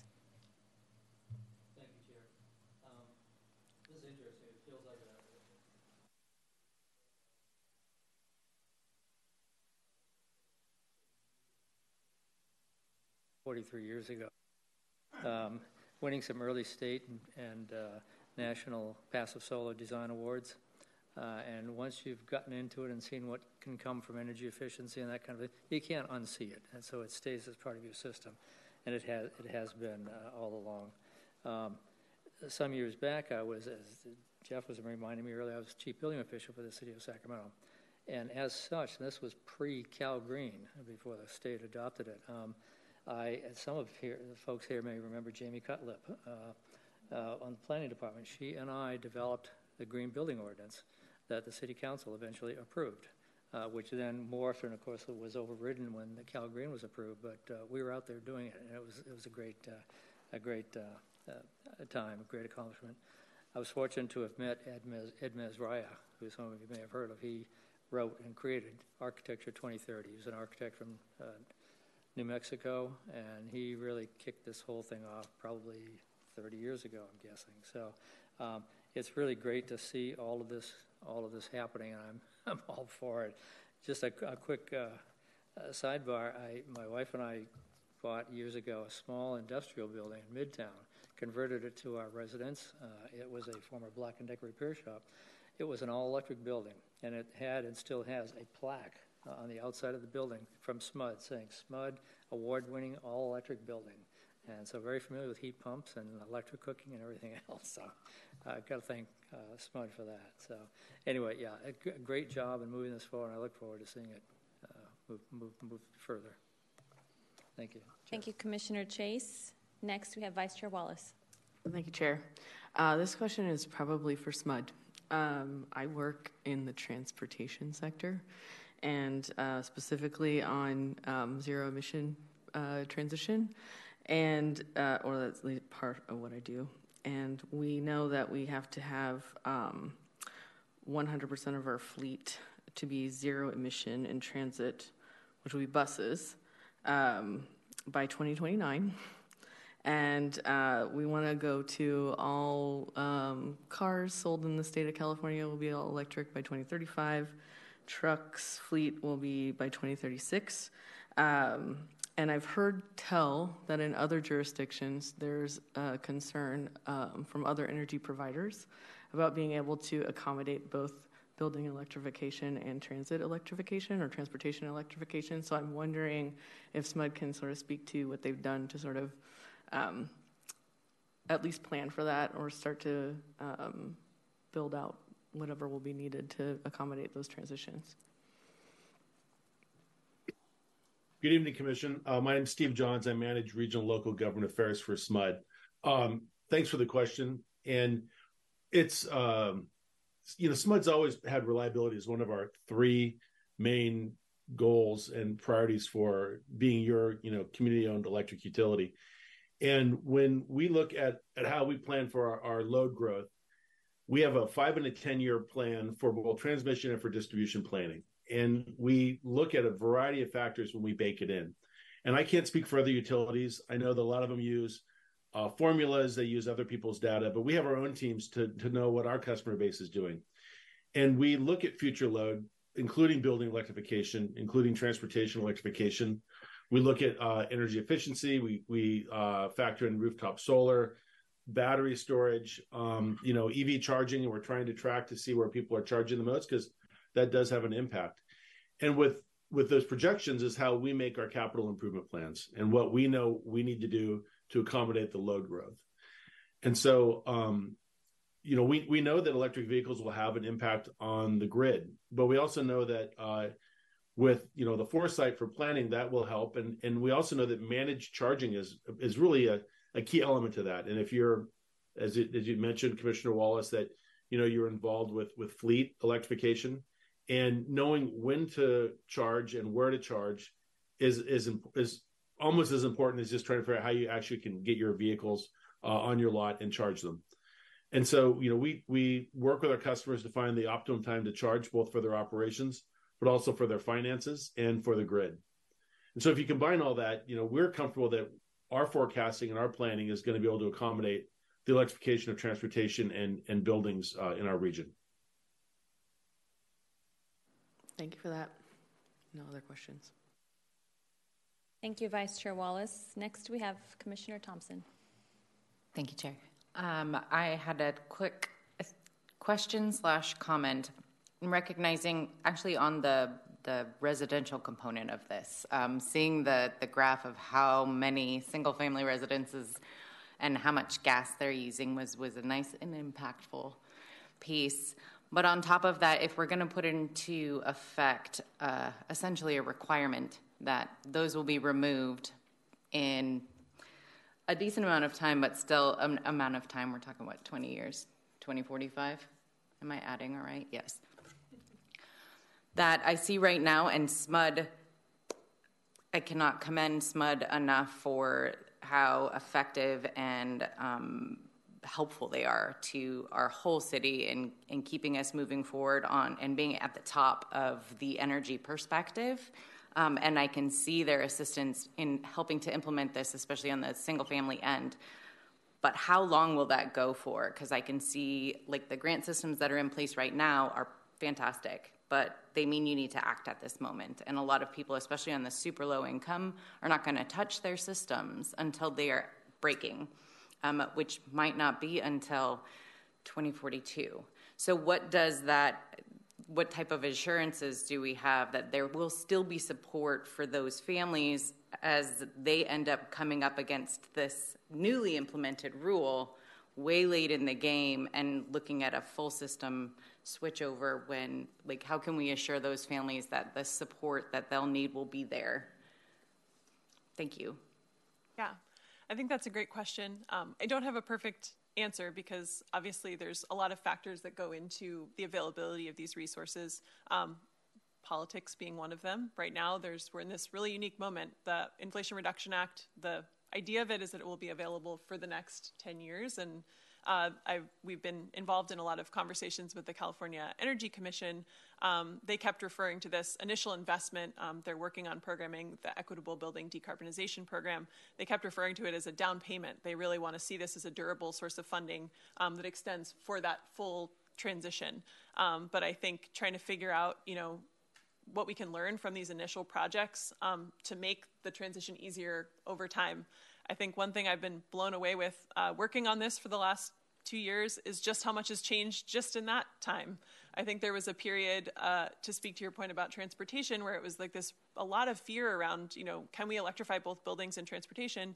And now I think there's been this interesting shift where we're seeing vehicles as an opportunity to improve grid resilience, um, to reduce costs for people, um, and to really, you know, protect in the in the event of natural disasters. And that's just happened in the last six months. I think when we talk about uh, panel upgrades, there's been huge shift in um, the availability of more efficient appliances. There's now 120 volt uh, heat pump water heaters that you can plug into a regular outlet. Um, there's, as Steve talked about, managed charging where you can be sharing a um, space on your panel between your dryer and your electric car, and you're, you're not running your dryer in your car and charging your car at the same time. And all of that innovation is, is happening. So I think a huge part of this strategy, um, I think we've you know committed to adaptive management of this strategy. Um, those things are going to continue to change over time. I think the other thing is that again, at a level outside of our our shop as a local jurisdiction, there's you know planning happening at the California Public Utilities Commission, the state level, um, around potential you know decommissioning, what would it look like to decommission gas infrastructure in a more strategic way? Not just sort of going appliance by appliance, but thinking about that more geographically. And I think um, that's going to become increasingly important as more people make this switch. Uh, because we don't want to leave folks behind on gas infrastructure that's aging and that's going to cost a lot of money to um, maintain uh, and have that cost be spread over fewer ratepayers. So those are all things we're you know thinking about and going to need to continue to work on um, as we implement this strategy. Thank you. Thank you, Commissioner Thompson, for the question. I don't see any other hands raised, but I really do appreciate that question. Um, it's something that I think about a lot too, because in the southeast area of Sacramento, which is the district that I uh, represent, um, it has the highest low income population, the highest non English speaking population. We have Little Saigon in that area. We have a lot of diversity in the southeast area where these issues and these particular uh, requirements are going to impact those communities differently and at a different time frame as well. So I really appreciate that question. I think it's very thoughtful. Um, I see Commissioner Chase has his hand raised as well, so I'll go to him next. Um, one comment in, in this whole discussion, I haven't, haven't heard mentioned what the uh, gas utilities or American Gas Association reaction is to all of this. I can't speak for the American Gas Association, but I will say that PG&E have been sort of active partners in this conversation, um, and you know we're continuing to to meet with them and, and talk about it um, because I think you know there is will reach a point where maintaining gas infrastructure is a sort of poor business proposition. And so, um, again, that's where sort of the, I think, continued adaptive management of this strategy, um, the approaches may change over time. Um, I think we can see unfolding. It's, it's going to be an interesting ride, um, and we're, we're here okay. for it. Thank you. Thank you, Chair. Thank you, Commissioner Chase. Um, you know, I'll just say also to some of the points that were raised earlier in terms of overall grid reliability. Um, I do appreciate the, the SMUD representative that's uh, on the call today, and I would like to follow up with you after today's meeting and just discuss further um, what that looks like in your capital improvement plan. Um, because when we talk about all of these things that are eventually going to be plugged in, um, you know, it is going to put a strain on the system. And currently, there are there is a minimum 10 year lead time just to build new transmission. And current that so i would like to see sort of what that looks like as well um, i would also like to see and follow up with staff on you know you had one of the slides up uh, said that there was $410000 for 20 plus heat pumps i think that was for residential um, and then in another slide um, I, I, was able to deduce that, that for a new heat pump that's at least 20000 dollars, twenty thousand, more than twenty thousand dollars per pump. So I'm thinking about how much does it cost to upgrade a panel? How much does it cost for a new heat pump? How much does it cost for a new gas stove down the line? Um, all these things stack up, and I would like to see sort of a chart for what these things are going to look like. I want to know the true impact to a person's pocket, and I do understand that some of the analysis in here talks about um, the savings over time because we're going to pay less in gas. But the truth is that maintaining an electrical system and maintaining a gas system or decommissioning a gas system, all those things have costs as well.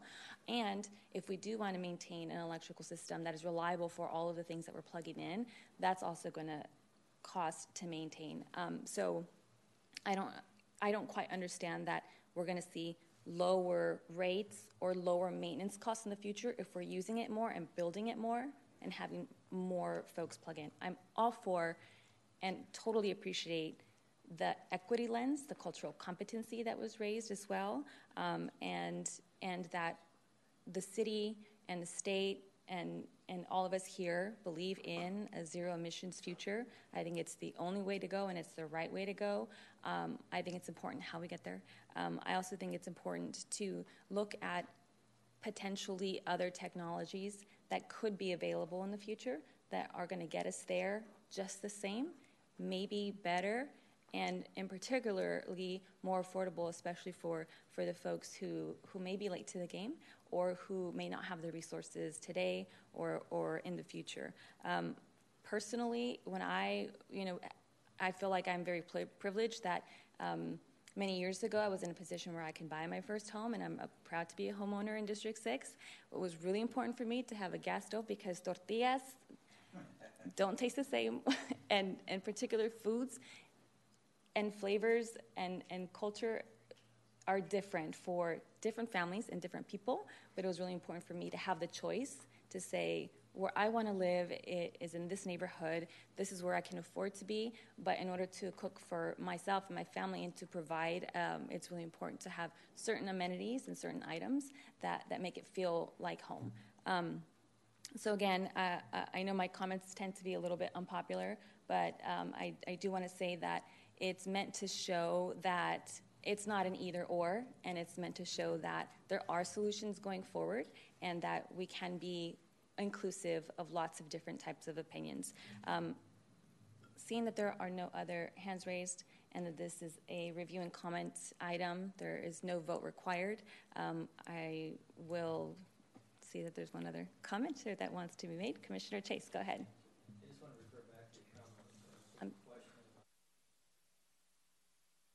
Oh, sorry, muted. Um, I want to refer back to your comment regarding the $20,000 uh, cost of a heat pump replacement. Um, I think that was uh, misunderstood the way that. Um, yeah, it's, it's going. Okay. Um, your question about the cost of the heat pump unit, I think that was something else on that slide that may have been intended because uh, the building I referred to, our all electric building in Midtown, we had to replace a heat pump uh, unit on that probably 10 years ago. It was about six thousand dollars, so really no different than a, you know, a typical gas uh, electric hybrid AC unit. So I think it's marketable. I, I do want to uh, comment because the that program is pairing uh, heat pump installation with home repair. Um, the sort of per unit cost may be a little bit different. Jennifer could speak to it more specifically, but um, really wanting to, particularly in these low income homes, to be pairing those together, not just doing electrification, but improving uh, other elements of home condition, which can raise the cost. Um, I do want to encourage folks again to uh, take a moment to go to Zero Home uh, and check out Zero Home because it is an opportunity to see for your specific home. Um, and again, uh, if you don't have a single unit home in Sacramento, you can use 222 Demo Street to just see the tool. Um, but it uh, gives you an idea of costs for these different projects as well as available incentives and that um, utility bill savings and potential payback period over time. So, really pointing folks to cost effective um, projects that are most cost effective for their home. Thank you for that, and thank you for clarifying uh, the reference to the, the heat pump costs. But still, to my point, most folks can't afford twenty thousand um, dollars if they had to do it on their own, or if they're on the margins of those particular income thresholds. Any further questions or comments? Commissioner Boyd. One I'll just have this real smooth and I won't look like I don't know what I'm doing with the uh, touchscreen. Um, just following up on what, what was just uh, gone over in regards to, to uh, projected hard costs or actual costs. Uh, again, that number of 20, uh, 21,000, just doing the math from the 410, yada, yada, yada that jumped out to, to me as well. I mean, thank you for the explanation. I'm like, yeah, no, it doesn't cost that much, but you filled in the, not some of the blanks. But to that, let's round up. I can't even say 8,000 for a heat pump for a, a single family home right now. Um, you know, okay, I'll say 8,000. So let's say 10,000. Yeah, that's still too high. Let's say 8,000. Um, so 12,000 in additional cost to to do what? To cap your your gas inlet, um, uh, change your panel. Okay, yeah, understood. I think I'm answering my own question here. So uh, rewiring. Yeah, another four. I'm just doing the construction cost too. The uh, I think I'm answering my own question. Never mind. it, it, took me a quick second because I was like, it, it, it was just a, a stunning number at, at 21. But um, um, in the future in the presentation, you may want to add total, uh, what, we're, what is, is projected at total, um, uh, bringing the house uh, totally uh, uh, uh, to electrification outside heat pump included with additional costs or additional um, work. Thank you. Thank you, Chair. Thank you. Commissioner Boyd. All right. I think that's it for discussion items. Thank you so much, staff. This is a great endeavor and appreciate all of your time and attention on this. Um, we'll next move on to commissioner comments, ideas, and questions. Commissioners, do you have any ideas or questions you would like to raise today? Hearing and seeing none, we will now move on to public comments, matters not on the agenda. Clerk, are there any members of the public who wish to speak on this item? Thank you, Chair. I have no speaker slips and no speakers with their hands. Oh, I'm sorry. I have one person with their hand raised on this item. Um, 350 Sacramento. Yeah, thank you. My name is Rosie Yakub. I'm a volunteer with 350 Sacramento. Um, and I just want to point out that, you know, that that sticker price, whether it's $20,000 or $8,000, um, when we're thinking about our switch outs, um, you have to think about it in terms of if there is any incremental cost. I just did my heat. I just did my heat pump. It cost me like thirteen thousand dollars, which was pretty expensive, but it was replacing both my heater and my air conditioner.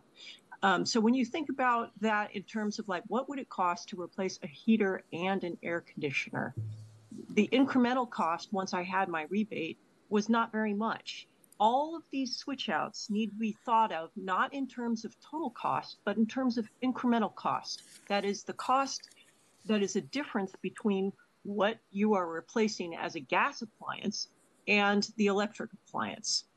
It, it, these are expensive propositions to be sure, but to, to say the problem, to, you know, stack it all up to electrification is not quite right.